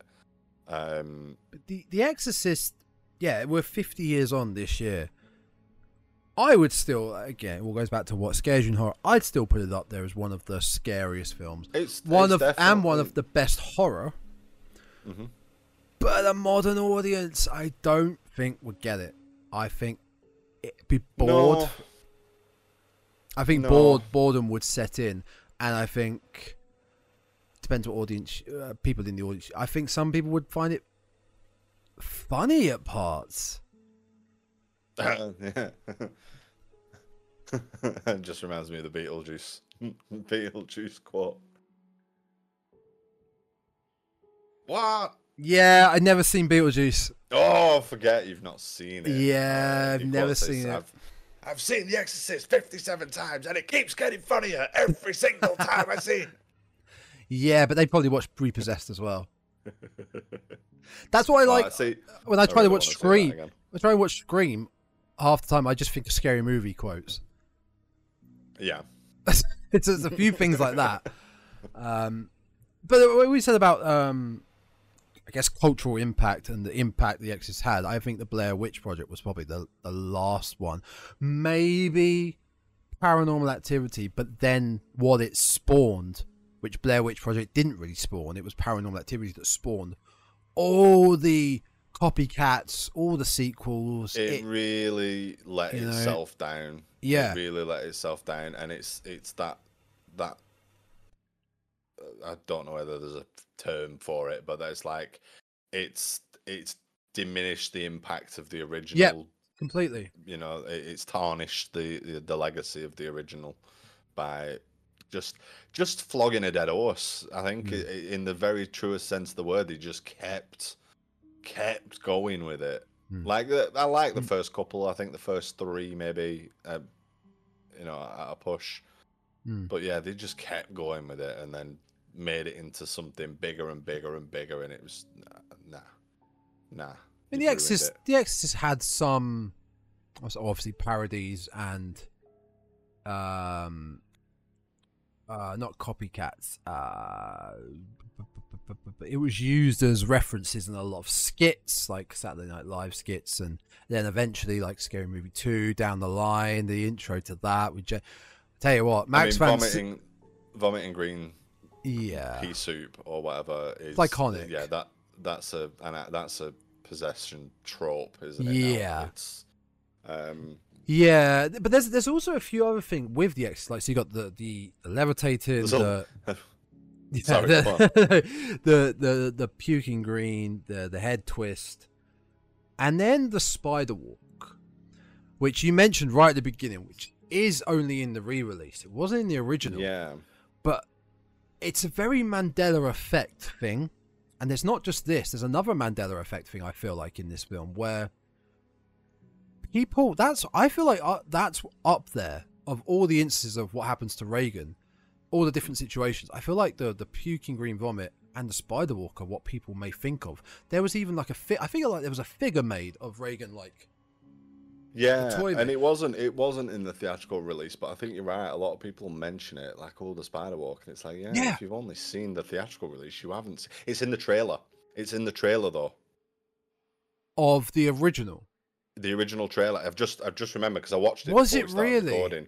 So the spider walk is seen is in the trailer for the movie, but wasn't included in the theatrical cut. Yeah, but it is in the trailer. If if that because I I'm assuming that what I watched, I was what I searched for was original Exorcist Yeah. trailer, and I think it's in the trailer. Well, it is in the trailer that I've just watched. Um, so that might be that might be where it comes from. But it, yeah, right, it wasn't in the actual cut of the film. Hmm. but people think um, about it. People people mm. seem to know it. Yeah, Um, the the other one that I, I came well I come up with, I thought was a very Mandela effect would be down to the the score, the, the everyone knows Tubular Bells, right? Tubular Bells, and it's barely in it. I was It's once it is played once in a scene where Chris is just walking down the road. just walking home before That's anything's happened. Before absolutely that's anything's it. happened. It is played once. It's not played at the beginning in the opening, I say credits or the final credit. And that, as soon as you play that, Is it not in the final credits? I thought it just come. Is at the it in the credit? Uh, I've. ooh, bu- bu- bu- I thought maybe it did. I, th- I We'll think it does look. come in right at the end again. We'll have a look. See, but either way, it's not. It's n- it's not as all pervasive as you might think it is. no. Yeah. No, it's not. Um, but I did, I did make a note of it because it still is creepy as hell, even though it's used, as you say, in a scene where nothing's going on. Well, like- that part of it, because it, as as a piece Yeah. of music, it really changes as it goes on. Sure, sure, sure. But that part of it, it does give you chills. Um, it's it's got that same impact as uh, the ah, the piece that's used in the Omen. I always forget what it's called. Um, something Burana. Bananarama. I don't, I, don't, I do not remember that. Car- Carmina Burana or Fortuna from Carmi- Carmina Burana. Um, is the du, du, du, du, the the big Oh, of course. Yeah, yeah, yeah, Yeah. yeah, yeah. Um, yeah, it's you know it's as iconic as that, but yeah, like you say, it's not. It's barely in it. It's barely in it. Um, just a couple of things I'm going to say. Talking about the pea, uh, the pea soup, the the the devil vomit. Um, could have been a lot worse because there's a lot more diarrhea in the book. No, I didn't know that. There- there's several references to Regan loudly defecating herself at various points. So we were we were spared that. Um, and also this scene, oh, this film opens with archaeology again, which I just had to get in there. You know, yeah, I think we should talk. We haven't said a word about the opening uh, scenes in uh, with with uh, Father Karen, Mac, uh, Max von Sydow in Mm-hmm. a, in Iraq, in Mosul, in Iraq. They shot that Mhm. in Iraq, and that was a real dig happening. We haven't talked about this at all. So yeah, we need to I mean we need to delve into this. because it's, I mean, it's kind of irrelevant, isn't it? It is. It is until the third act. Yeah, but it, it gives us. I mean, the whole thing, the whole thing about Merrin's character, Max von Sydow, who who's looked the same age forever. Uh, like, yeah, but the make the Ma- makeup is incredible. he looks like James Um, Woods at the end. yeah. um, he. He, he he has he's he's selected to be the, the lead exorcist for the, the ritual that they're going that Karras is going to perform, Hmm. um, because he has prior experience of it, but none of the introduction or what we've seen about Merrin has got anything to do with exorcism or possession. He's he's- No. he's on he's on a dig.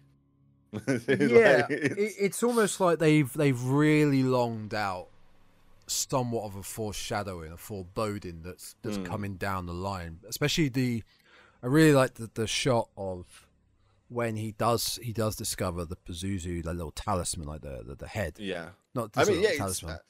uh, and yeah. then there's a side by side shot of father on the right, and then the Pazu- the main Pazuzu statue, like hello, on the left. It's it's kind of like a Western standoff. Like mhm. we'll meet again. I mean, that's hello, yeah, that we'll is what we'll get yeah, we'll get back that to is this. what it's. That's what it is. but That it takes a while to get to that. It's a very slow. Mm. We're walking through the dig sites. We're walking through Mosul. There's a lot of loud, rambunctious market noise going around. It's a bit manic. It's more about when he finds Pazuzu. Yeah, yeah. Um, I mean, yeah, you get in, like you say, you have that shot at the end with Regan and the statue when she's silhouetted. Um, Yeah. but it's, but it's not mentioned, is it? It's not. We're not. I don't think we're told at any point in the movie that that's a statue of Pazuzu. It's not. No, I don't believe at we any are. point that it's Pazuzu possessing Regan. I don't think it's.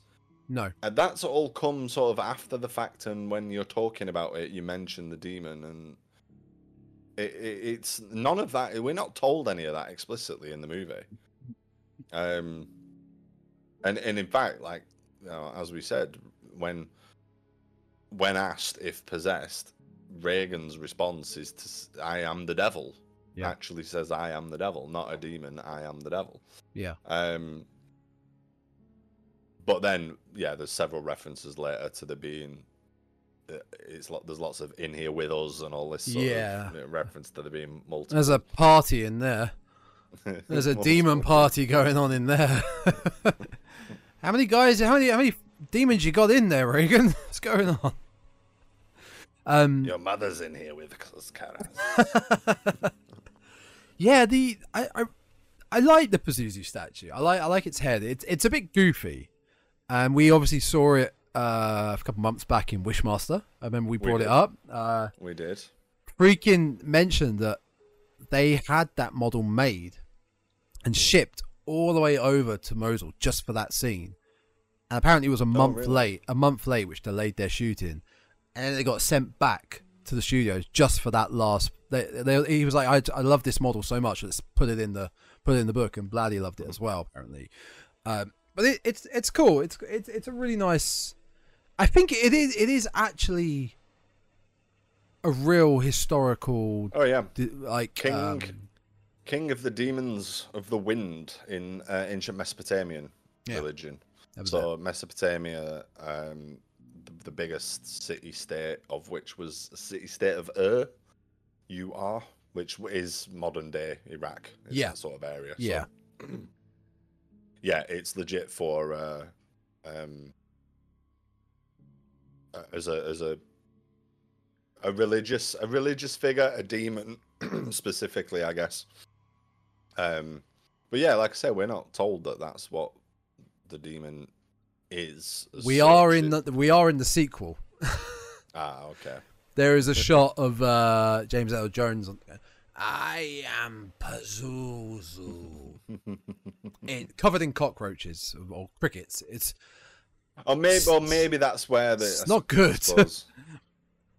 maybe that's where it comes from. It's it's retcon. I suppose it's retconning, isn't it? Or well, Yeah. given a name in the sequel to what it's because that is like you say that is a legit statue of Pazuzu. That is what Pazuzu is depicted as being this sort of.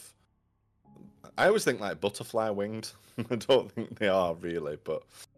What? think- It's it's back wings. yeah. Like yeah, if they are butterfly wings, they look quite small for him. Isn't his genitals on show as well, or is that his tail? Oh, it's a snake. It's, It's a snake. snake. Oh, he's a chimera, Snake. is he? Uh, well, that bit of him is a snake. That bit. Oh, poor Um, guy.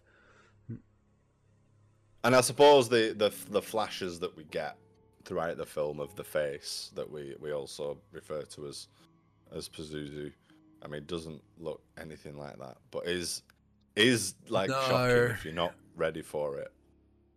Yeah, if you if Um, you legit have no idea, I mean, it's shocking, but I can also imagine, and this isn't specifying audiences like we talked about modern audiences. I think just any audience. If you're a big horror fan and you've never seen The Exorcist, you're watching it. What the? Did I just I mean, see this, a- this face? Just, and I think one of them is on top of, is on like uh, on top of the cooker. Like it just, Yeah, yeah. it's is. such a random placement for it. And I don't. And is that is that just for the extended cut? Because I didn't remember Yeah, that one I- I- previously. It's uh, in the re-release. Yeah, they he so I them in. counted. I counted them off. So the first one is when um, Regan's getting checked out. Um, like one of the first medical examinations that she has. Uh, we get one there, and I think that's an extended scene. Um, the second one, which is the first legit one in the theatrical release is Yeah. Karras's dream about his mother coming out of the subway. Oh Station. yes, yeah. So that's the that's the first one if you've only seen the theatrical cut. Um, the third one is yeah, Chris coming home after uh, as as Burke's just been found dead. That she drives past the police incident, which she later finds out is Burke de- uh, dead. The lights are flickering in the house, and then yeah, it's the cooker hood. Yeah, There's a flash of the, the face on the cooker hood. Um, the next one is Regan attack when just before Regan attacks the hypnotist. There's it's over her face. Uh, there's like a yeah. very it's very subtle, very brief. Um, It's one of the few obstacles they do because obviously it's all Mm. practical effects, and I I really feel I wish they hadn't done that. I, yeah, fine fine with the goofy little shots of actual Pazuzu here and there, but Mhm. over her face, I don't know about that because of the fact that her face has become like that for the most part because of herself, her body actions, and then suddenly, why would Pazuzu, the demon, suddenly hello and pop yeah. pop out and come and back? th- like- there is there is one more, and it's during the Exorcist scene at the end. Um, It's just after the your mother enjoys chicken Yes. in hell. Yeah. Um, line. very good, very good cover. up. yeah. Like it, like it. and then she called faithless Karras, you faithless swine. Um, You've been practicing these. I just, I, I, I, I love it. I was like, I've got, I've got my favorite line as a ringtone at the moment on my phone at the minute. um, so it's, uh, so yeah, there's another, another one, another sort of little superimposition over her face, as- over Regan's face as well. Yeah, it's not really needed, especially like you say when she is in sort of full possession mode yeah. it's kind of a little bit extra. Um, but I only remember sort of the main two. Yeah. Um, no, not well. Obviously, the the re- I think the rest of them are for the extended versions. Um, but yeah, if you if you're not expecting it, it is a pretty good jump scare. I, I watched the first half of it with my girlfriend, and she wasn't really paying attention. She was kind of in and out, getting ready for bed, drying her hair and stuff. And just as that first big one in the dream sequence flashed up, she happened to glance at the TV just as it popped. Perfect timing. Absolutely perfect timing. it was brilliant. so that really got her. Because you, you just you just don't expect it. You would. Anyway, it's like yeah, there's nothing. It, it's a, it's pretty obviously a dream se- a dream sequence he's having, but because he's not directly having any sort of, he's not the victim of the possession, is he? Yeah. So yeah, it does come out of nowhere. Um, you um. Oh, sorry. Go on. You. I was just gonna say it, it's it's it's longer. It's a second or two longer, or a split second or two longer than I remember it being as well. Um, What the uh, the flashes, the appearance. Yeah. Like again, I don't know whether in the theatrical version they they cut a frame or two out, so it really is like a blink and you miss it moment, Mm. or whether I'm just really good at spotting it. But it seems to linger a lot more. On it seemed to linger a lot more on screen when I was watching it last night. Okay, maybe that was down to the re-release then.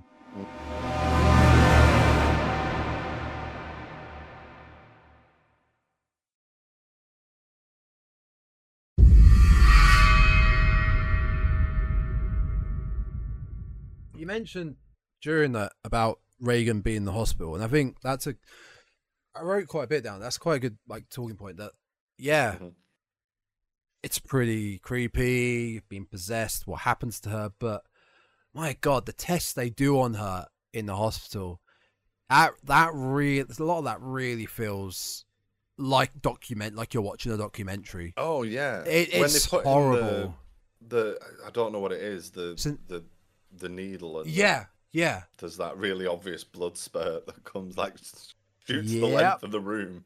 Yeah. horrible. Ab- it, it just it's all really horrible because it's it's it's again trauma of this young little girl and what she's going through, and she doesn't. She clearly doesn't understand.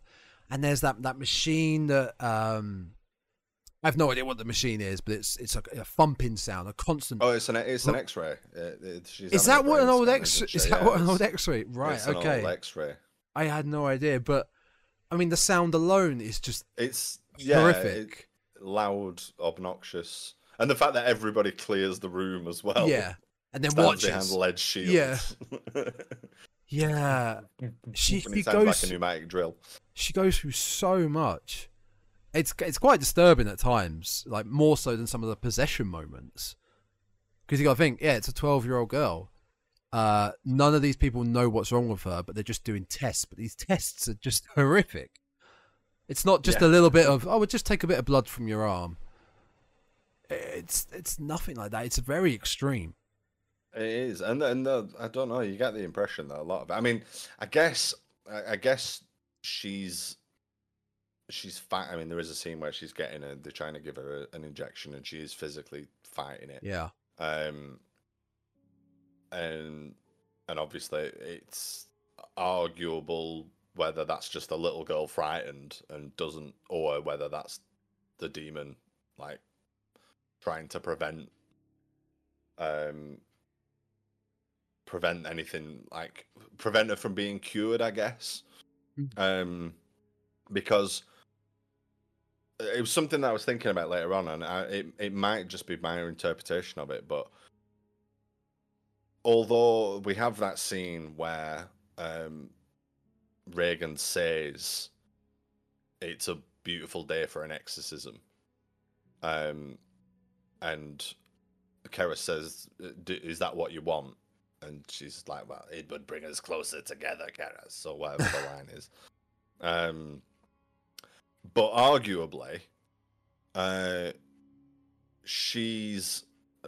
I, I say Regan uh, is the the possessed version, the possession, Yeah. the, the the demon, is presenting um so as not to appear possessed like not to fill the criteria. Um so the possession won't have the so the exorcism won't happen essentially. Um it's something about the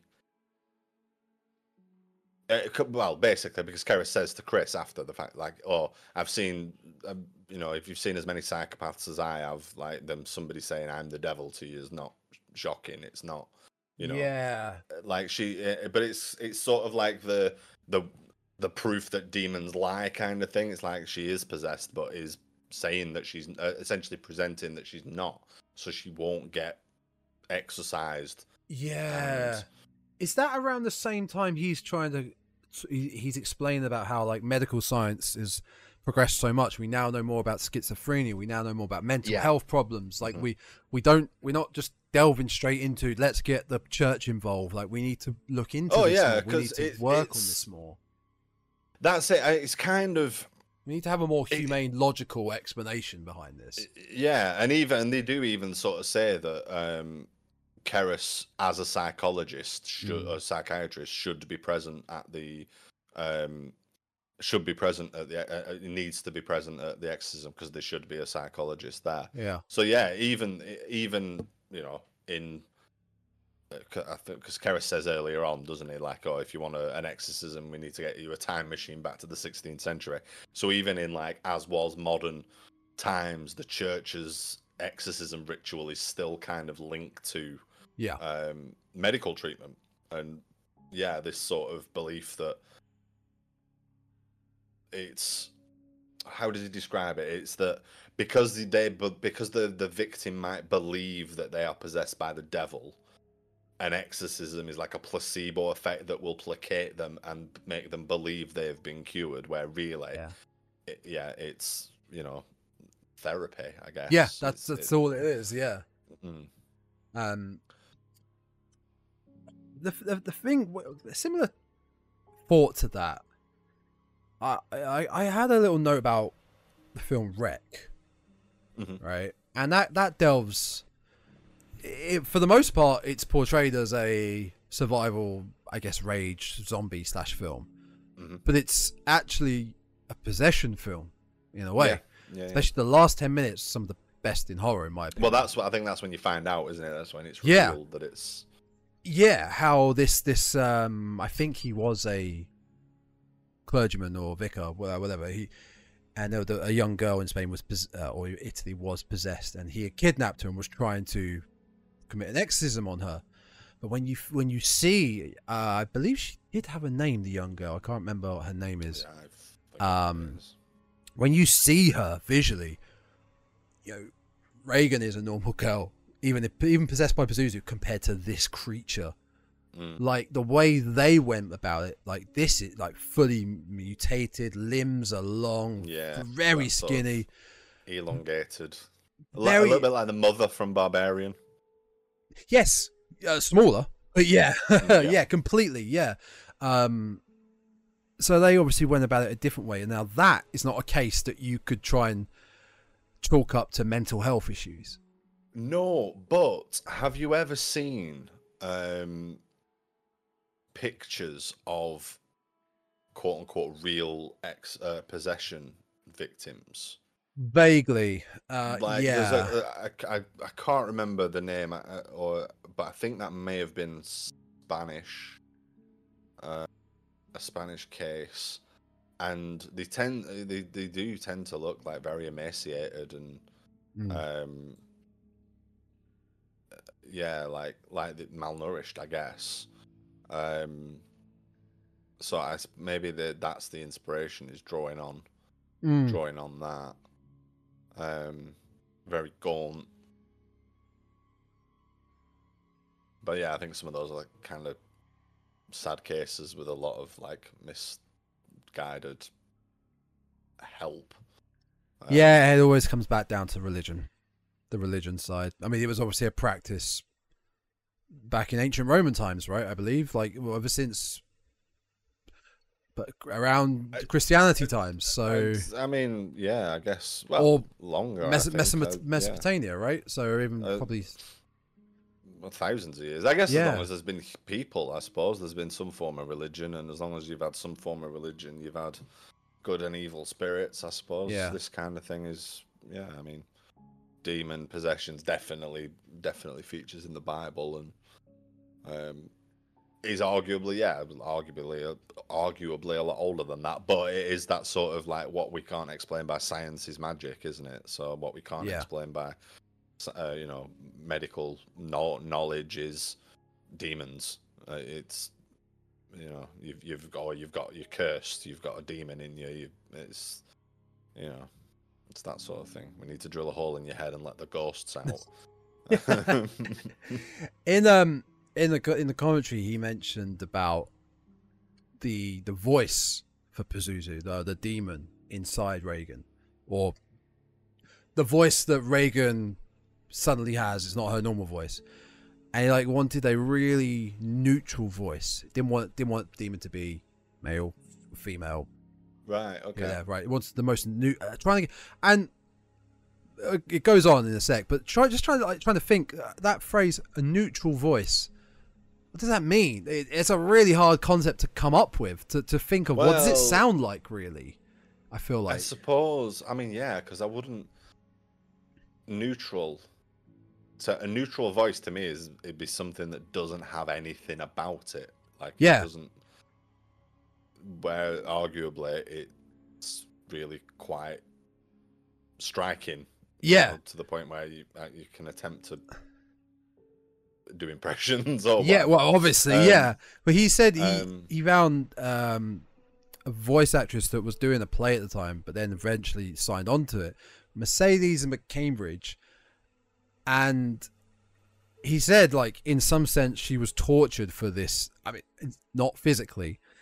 Uh, not Shelley Duvall sort of like mentally tortured, but like she kind of tortured herself to get the voice right, where she would Right, smoke okay. nearly three packs of cigarettes a day oh strapped down to a chair, uh, swallowing raw eggs, drinking straight whiskey, anything she could do to like just rough and rough rough it up. voice. Uh, well, I mean, I mean that's um, that's Andy hardcore. Serkis thought he had it bad with the Gollum voice. Yeah, he wasn't. He wasn't chain smoking Marlboros, as far as I'm aware. chain smoking Marlboros while swallowing a raw egg and and uh, That's the only one that seems out of place to me. Like the whiskey and the cigarettes, sure. Yeah. But swallowing raw eggs, does that really roughen your voice up? Just Well, I'm imagining um, Rocky sort of raw eggs, not not hard boiled. I mean, hard boiled. is no, cooked, no, no, assuming- Not cracking one- with the with the shell, Yeah, the shell and all. yeah, Um, but I mean, I guess I was going to say was I suppose it's neutral in that it doesn't sound distinctly male or female. Um, so I think I think the balance is kind of right there. That it's it's it, it could be one way or the other. You know what I mean? I don't. It could be, but then also along with the voice, the demon speaks English. Is that just because the possessed is in, an English speaker? What, what about if you had the Pazuzu speaking in tongue? Well, that I mean, would we have do been get a little bit. We do get a little Yeah. bit, don't we? Because we get she speaks Latin, um, Italian, French in Mm. that scene where I mean that's one of the tests to prove that she is possessed is she can speak languages that she doesn't have any knowledge of. Th- There is a little bit of speaking in tongues, which transpires to be English backwards. Oh, does it? okay, Um, yeah. Yeah, It wouldn't have had the same impact though if it was all in like Latin or tongues. Like it, you got those famous quotes that are just because they're in English, they're so impactful. They're so out of this fucking world. Oh yeah, yeah, it needs to be. And it's and again, I think we've got that sort of shock value that it's yeah, that's exactly a young girl speaking some, you know, some quite shocking swear words, you know. Really is. By, I mean, you know, C bombs. There's several, like throughout. Um, I mean, there's, there's a lot in the book as well. I think it's like four pages in, you get your first C word, and it just goes from there. Um, there's we're quite off. a lot. There's quite a lot in there. Um, which I think, uh, yeah, I think does have that sort of impact that it's like a 12 year old girl Mm. um, I mean, look at the look. We had the same fuss with uh, Kick Ass with Hit Girl saying it as well. I think she oh drops a C bomb, doesn't yeah, she? she And everyone does, was like, yeah. "Oh my god!" Um, so yeah, little kids swearing is always going to be impactful. I think I usually find it funny to be quite honest, but I suppose the context of The Exorcist, it's less, it's less humor, more horror. You just say it's not her saying it. no, It's not a twelve. It's not actually the twelve. It's a thousand year, two thousand year old demon saying it. Okay. It is. So, I mean, it is endlessly quotable. But okay, I want to ask though, what's what is your favorite scene? What is your favorite bit? A couple. I'll give. you- I, I, it can't be one. It can't be one. Mhm. I'm gonna give you a couple. In the re-release, there's a really fantastic scene of Merrin and Karras sat on the stairs, and they're they're just like I think one's got head in his hands. They're just they're really contemplating with each other what's what the hell is going on. What do we do? What, how do we go about this? It's just a really nice little scene between them two. It's yeah, it's just after their first stint. Yeah. and they and Karras is asking why her, isn't it? Is, Yeah. is why why this little girl? Yeah, Yeah. And I think another another scene. It's a hard one. It it might. Hmm. Oh, that is that's a good question. That is a hard one. What what what would- what would you say? Oh, mate, mine is. I mean, it's it's a Regan possessed moment, and it's my favorite line. Mm. Um, it's it's just after and I'm the devil bit, Yeah. um, where he Karras asks, um, oh, she says, kindly remove these straps, and Karras says, if you're the devil, surely you can do it yourself, Yeah. and she says, that's much too vulgar a display of power, Karras. and Yeah, it's just, good. I love That's that good. line. That's good. I love that line and I love that bit. Um, and then just after that, you get the vomit as well. So I think it's that scene. I think it's that scene where he first sort of confronts her, and um, it's that, that line in particular. But that whole that first scene where he's getting the measure of her, I guess, and Mm. and vice versa. And that that first sort of because it's after that I think he goes downstairs to Chris and he says like, "Did Regan know there was a priest coming? Did she know that my mother had just died?" And there was a there was a lot of a lot a lot goes on in that short space of time where you know, um, because he's very, uh, dubious about it being a real possession. Yeah. He, he's not coming Yeah. as a priest. He's coming as a psycho- as a psychiatrist. Um, and it's a big thing as well that I don't think is really in.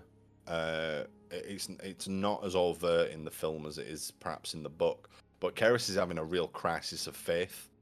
oh, Um, big like- time, yeah.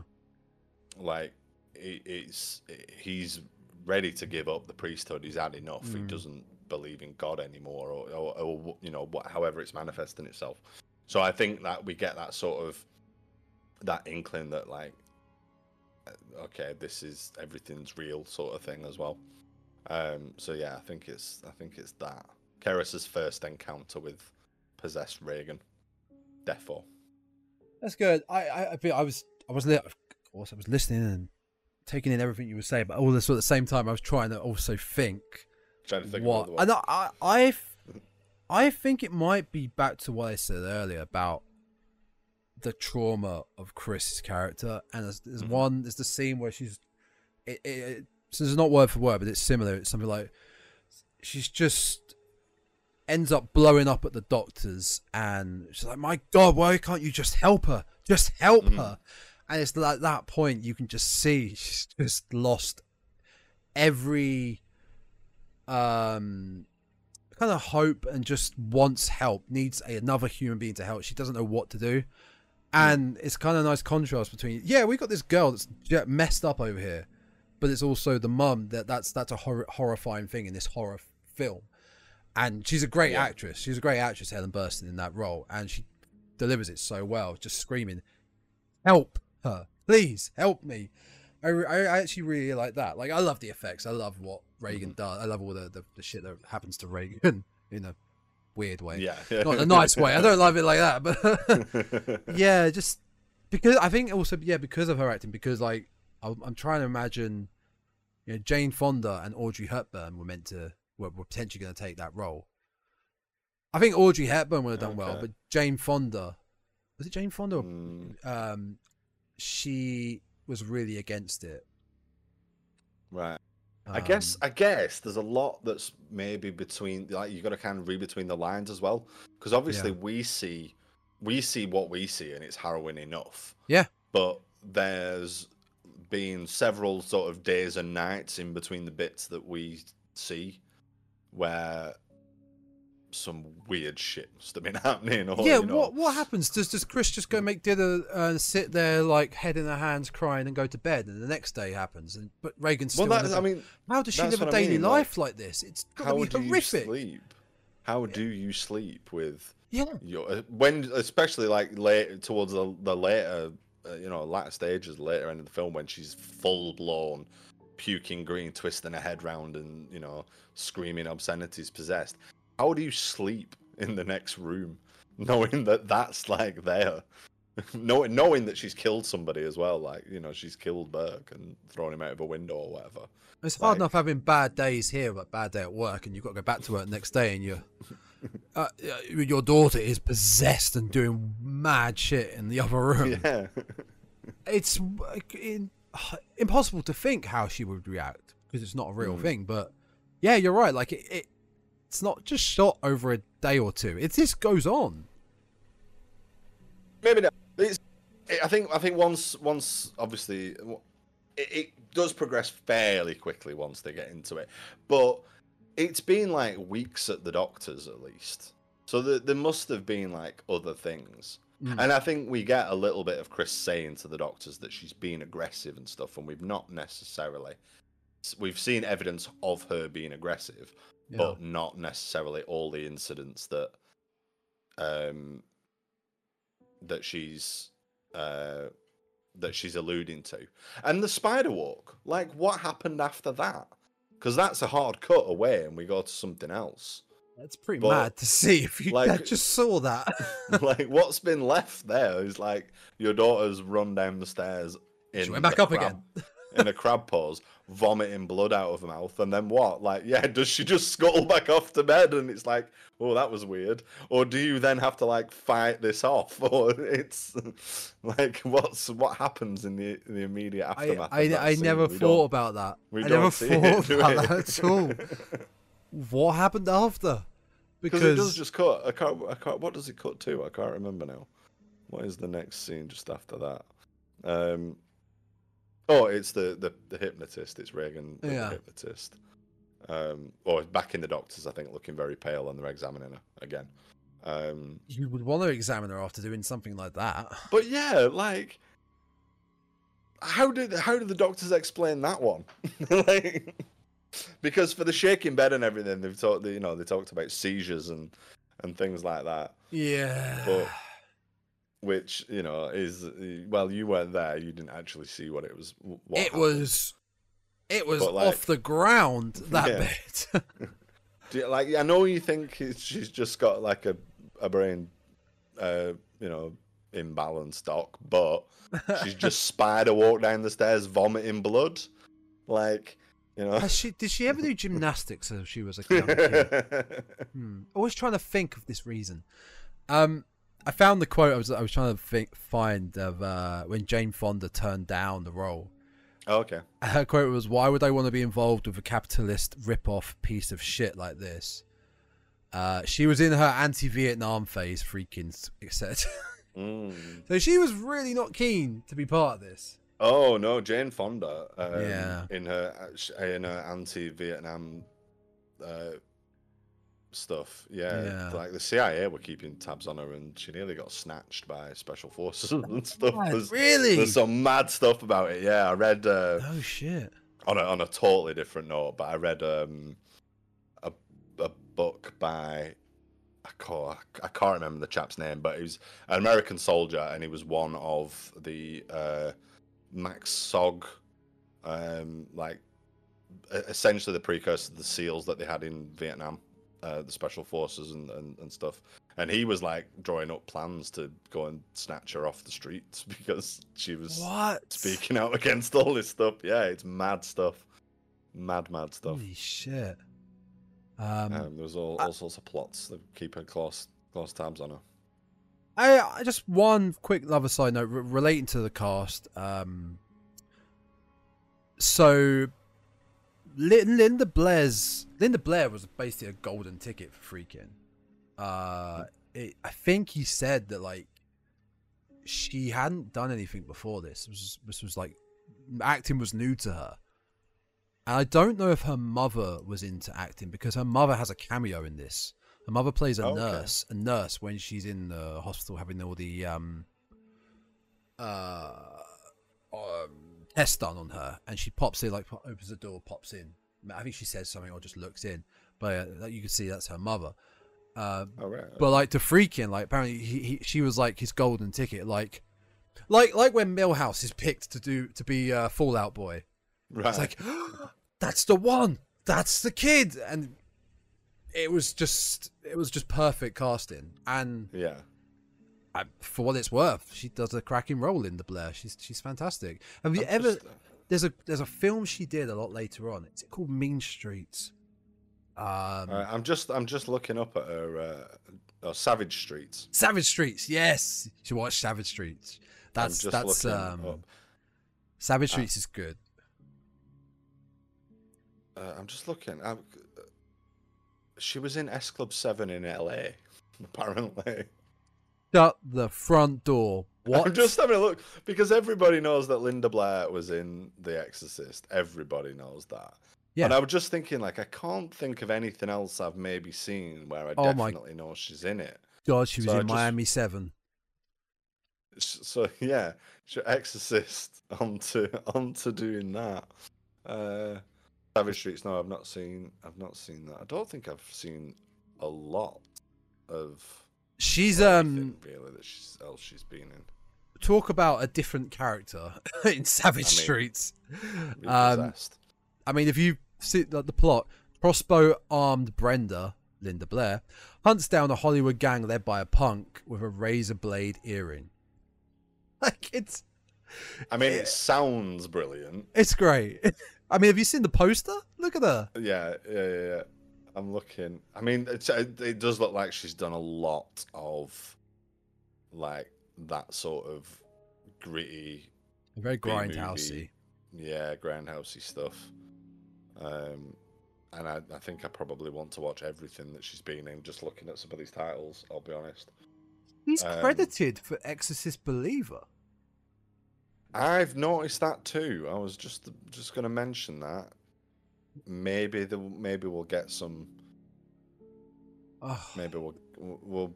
Mm, oh. I I, mean, we've th- I think maybe we'll get is it a flashback?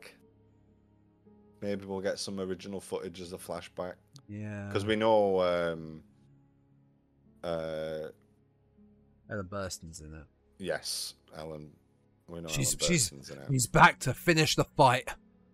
It. God. so I'm wondering because I know, and I think I think we we gain from the trailer that they go and see her at some point to find out about Yeah. her story or whatever. So maybe we'll get a little bit of flashback. Um, Maybe. Maybe, or or, well, maybe she has a role, seeing as her mum is in it. I mean, Here's- yeah, possibly. maybe- we'll find out maybe- what happened. Maybe it's a uh, what do they call those those meetings of like addicts, like on recovery, like re- Oh. rehab, when they're sat in a circle. Like And- a possess- po- possessed anonymous. yes, sort of and then thing. the camera's dot panning around the circle while she's talking. You, is that Regan? Is that Regan? And it cuts to her that night back in 1973, and she's talking about her possessed night and or possession time and what she went through. Um, oh, I can imagine it now. I can imagine it now. I can only imagine it now because I watched, uh, saw the final chapter. I went through all the Saw Okay. films the last uh, couple of weeks, and there's a bit in that where there's a circle like that, and the guy that's leading the circle is talking about a trap he was in, but he wasn't. He was making it up for money, and then and then he gets kidnapped and put in a trap. So I was just just had a thought, and that's I I could just see that happening in Exorcist, the new one. I mean, Her, that her, yeah, I know we, we obviously we did the trailer react and we talked about it and we're not we're holding our breath to see what happens. But Mm. with the fact that William Friedkin passed, um, yeah. there's gonna be a lot more. They're gonna Pressure. milk. They're gonna milk it, and there is gonna be a bit on it that says "for Friedkin." Now they're gonna. They're oh, gonna, there will be, there oh, will be. But if, there will be. if it's if it's not good, Mm. people will absolutely pan him for like ruining in his legacy. Like, he- you know what I mean? It's it, it was probably going to get some of that stick anyway, Mm. but now that he's passed, unfortunately, it's going to be like tenfold. If that movie doesn't perform, everybody's going to be like, "This is what you've done." Like, Yeah. yeah. Well, we'll see. We'll see. Like I said, it's grown on me a little bit seeing that trailer a few more times. So we'll Well, see what happens with it. we've got just under two months left to go. Um, it's gonna be hard to top this. Uh, cl- classic is an understatement for the Until we do repossessed, we should definitely do We'll repossessed. do repossessed. We'll do repossessed. We've got um, uh, plenty of time to get repossessed done. We'll definitely do repossessed. Yeah. Um, but yeah, they've all got n- nothing. You, you could do many more Exorcist films, and they'll never compare to this. This is, it's in a category of its own. It is. I mean, I suppose that's the thing, isn't it? If you're gonna do another one, don't call it The Exorcist. It's another possession film. Yeah, which But- then, which then could be. It's, a hard one to track. You put the Yeah. title exorcism or exorcist in it, people go, "Oh, it's one of them again." If you don't put it in it and you call it something else, it probably won't even get a theatrical release, or it probably again won't do very well. It's a hard one to crack. Uh, yeah, I suppose it's. Um, I suppose it just just depends on what you do. I don't know, but I mean, I think that I think it goes without saying that The Exorcist is the Oh, possession movie. yeah, it is, it is. the possession movie. yeah, Um, without doubt. you know, and that's not to say there isn't, there aren't other good ones out there, but is uh, yeah, it's unlikely that anybody's ever going to do another one as good. Mm. But that's probably, I mean, I don't know, it's, but it's probably a, a time thing. You know, that was it 50 it came out when it came out. It it's it, it did what it did then, and yeah, it still it still stands up today because nobody's done anything as good since. 50 years ago, audiences weren't, you know, for any, for any type of content or media, audiences weren't wanting things now, now, now, now. You know, they're not the, the, the TikTok generation where we want quick things. We want it now in your face. We want jump scares. We don't want a slow burn. We don't want like a, you know, 50 years ago, a horror film was very different compared to how it was now. Yeah, they were. Yeah, they are. Yeah. Hmm. Oh well. I mean, Um, this exists. Yeah. And uh I'm going to try and get my hands on the 50th anniversary edition because I think it's going to be fantastic. Yeah. Um I think it comes out in October, so probably to tie in with the release of Believer. So um yeah, uh unless you had much else you wanted to delve into. I, um, I don't know. I think I've. I think I've covered. I think I've covered all my. All my notes. Really. I mean, I didn't. Well, didn't check on them all that much, but. Um, I certainly covered the main beats of it. Yeah, it's it's a it's a phenomenal film, and I think, like I said earlier, we. It's probably been at least ten years, if not longer, since I last watched it um, and it it was as good, as scary, um, as as it was that first time, and I'm gonna check. I think probably what I'm gonna do next is check out some of those extras on that Blu-ray and watch would. some of the watch some of the um, the the shorts and the featurettes and the making ofs and I mean the making ofs and interesting stories we we touched on a little bit Yeah. just by you know some of the crazy crap that went on but uh yeah I'm not I'm not done with uh just talking about it on the pod I think just yet I, I want to check out a little bit more of the Nice. the history of it yeah Yeah, I would. I. I, I, I, tell you what, I've also I've found a, a really new appreciation for watching films with commentary now. I've done, I've done a few in Mm. time, and the the best the best one ever is Arnold Schwarzenegger um, commentary track over Total Recall. If you ever get a chance, Oh. that is incredible.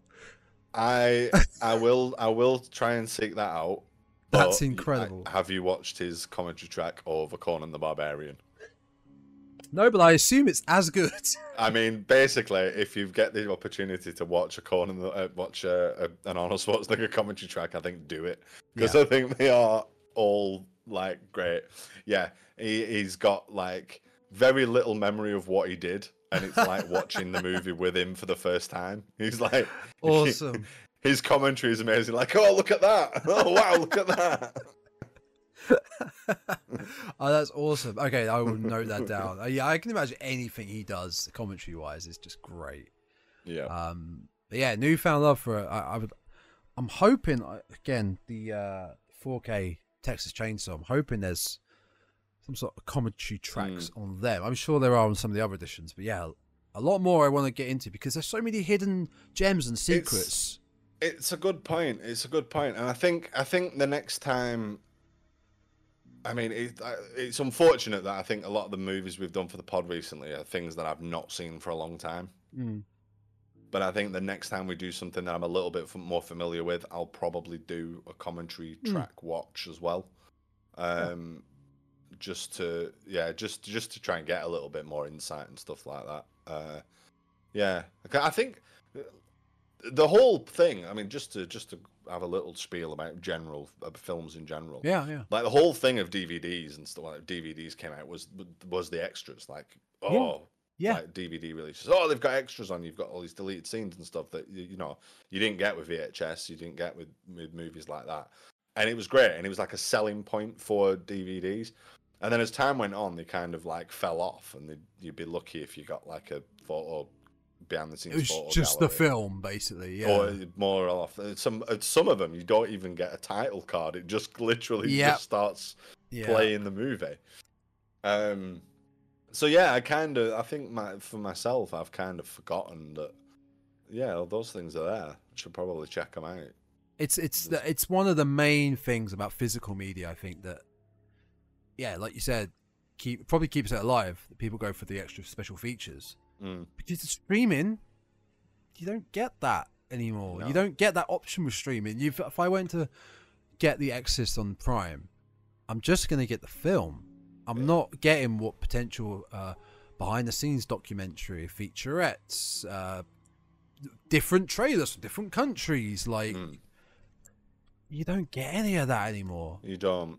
You don't. But I think, like I said, the trade-off is that I when do I find time to watch that stuff? Because if I'm sitting down to watch the movie, I want to watch the movie, and then I, it's sort of after the fact. I think, well, I've just watched the movie. Do I really want to sit and watch another Yes. twenty-minute pro- Yeah. program and Yeah. making it? Do I? Mm. And you're so gonna, I, I find it difficult to find the time to actually watch those things, but should probably make a bit of effort and Hmm. make time. You're not going to watch the uh, uh, commentary track of the film straight after what you've watched the film. Like, yeah, that's why I watched it because I was like, okay, I watched it a few months ago. I do really Mm. remember it. I could probably put this on in the background, and as Friedkin's talking, he's saying about, oh, in this scene we did blah blah blah. I was like, Yeah, yeah, yeah. yeah, I've got it. I know, I know where you're at. I know what part you're at. Uh, oh, I didn't know about that about this scene. Okay, Mm. cool. So they they kind they kind of act like podcasts in some sense if you know what they're talking about. If you know if you know the films off by heart. Yeah, yeah. Like for instance, if they're in fact for next week's film, uh, which is Return of the Living Dead, uh, we watched it um two weeks ago. Watched it already. Um 4K. Looked brilliant. And I think there's a lot of features on that. So if if there is a commentary track uh by fucking giant hack John Russo, even if John Russo is an awful director. Uh, although no, Dan, Dan O'Bannon directed it. John Russo wrote it. If there's one by Dan O'Bannon, that would be cool to just put on in the background because I've watched it. I know it really well. Yeah. You know, that it's like another podcast. Yeah, that's a good idea. In fact, like it's funny you should say that because rec- just recently I've been listening to directors' commentary stuff for episodes of Inside Number Nine. Uh, yeah, I know of that. Yeah. not. It's just literally just been the audio track, so I've not even had this had this this episodes playing. Literally just been listening to it as an audio track.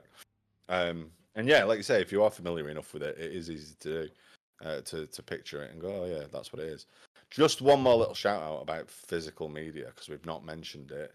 Oh, yeah. But Prey is getting a release, finally. Well done for reminding. Even though I talked loads about it on the Twitter.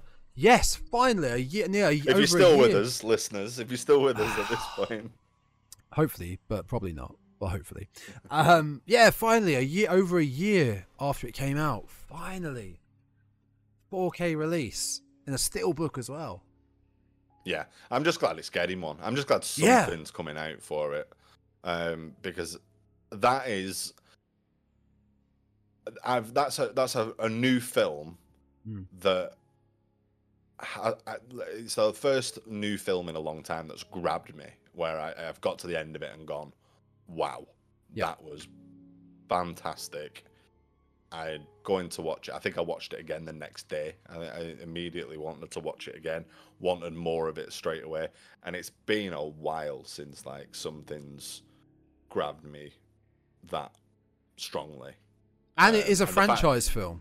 And the fact that it's a franchise film, and the fact that it's a you know a, a decent a, fran- a franchise film that I'm a fan of. Yeah. Um, yeah, a lot. It was it was good, and you know, if there was a franchise that needed another Oh. hit, the Predator franchise is up there, isn't it? Oh, we all put hope in Shane Black with The Predator, and it was just It's just- It's awful. the worst of the lot. Can we it's just the worst of the lot. Can we go back to na- numbering our films, please? Predator, Predator Two, Predators, The Predator. I, it's just stupid. Prey, Prey makes sense. Predator, Prey makes sense. Fine. Yeah, Don't call it Prey Two. Don't call it The Prey. Don't call it uh Prey versus Prey. Like it, Prey versus Predator. Like no. And it, yeah, you're right about like, last year was killer for standalone films like that. There were just new films that just hit. Like like you mentioned earlier, Barbarian was just Mm. fantastic standalone film, and that wasn't franchise. It just came out, bang, horror hit, perfect. I don't even think that's got a physical release. No, I don't think so. No. Yeah. Um, when was the pre pre uh, release coming out? Was it is it autumn again? Um, I will have a quick look.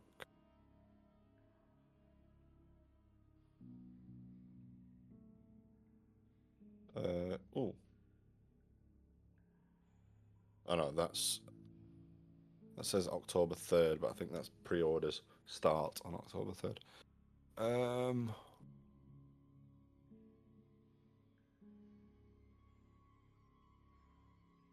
I can't see at a glance when.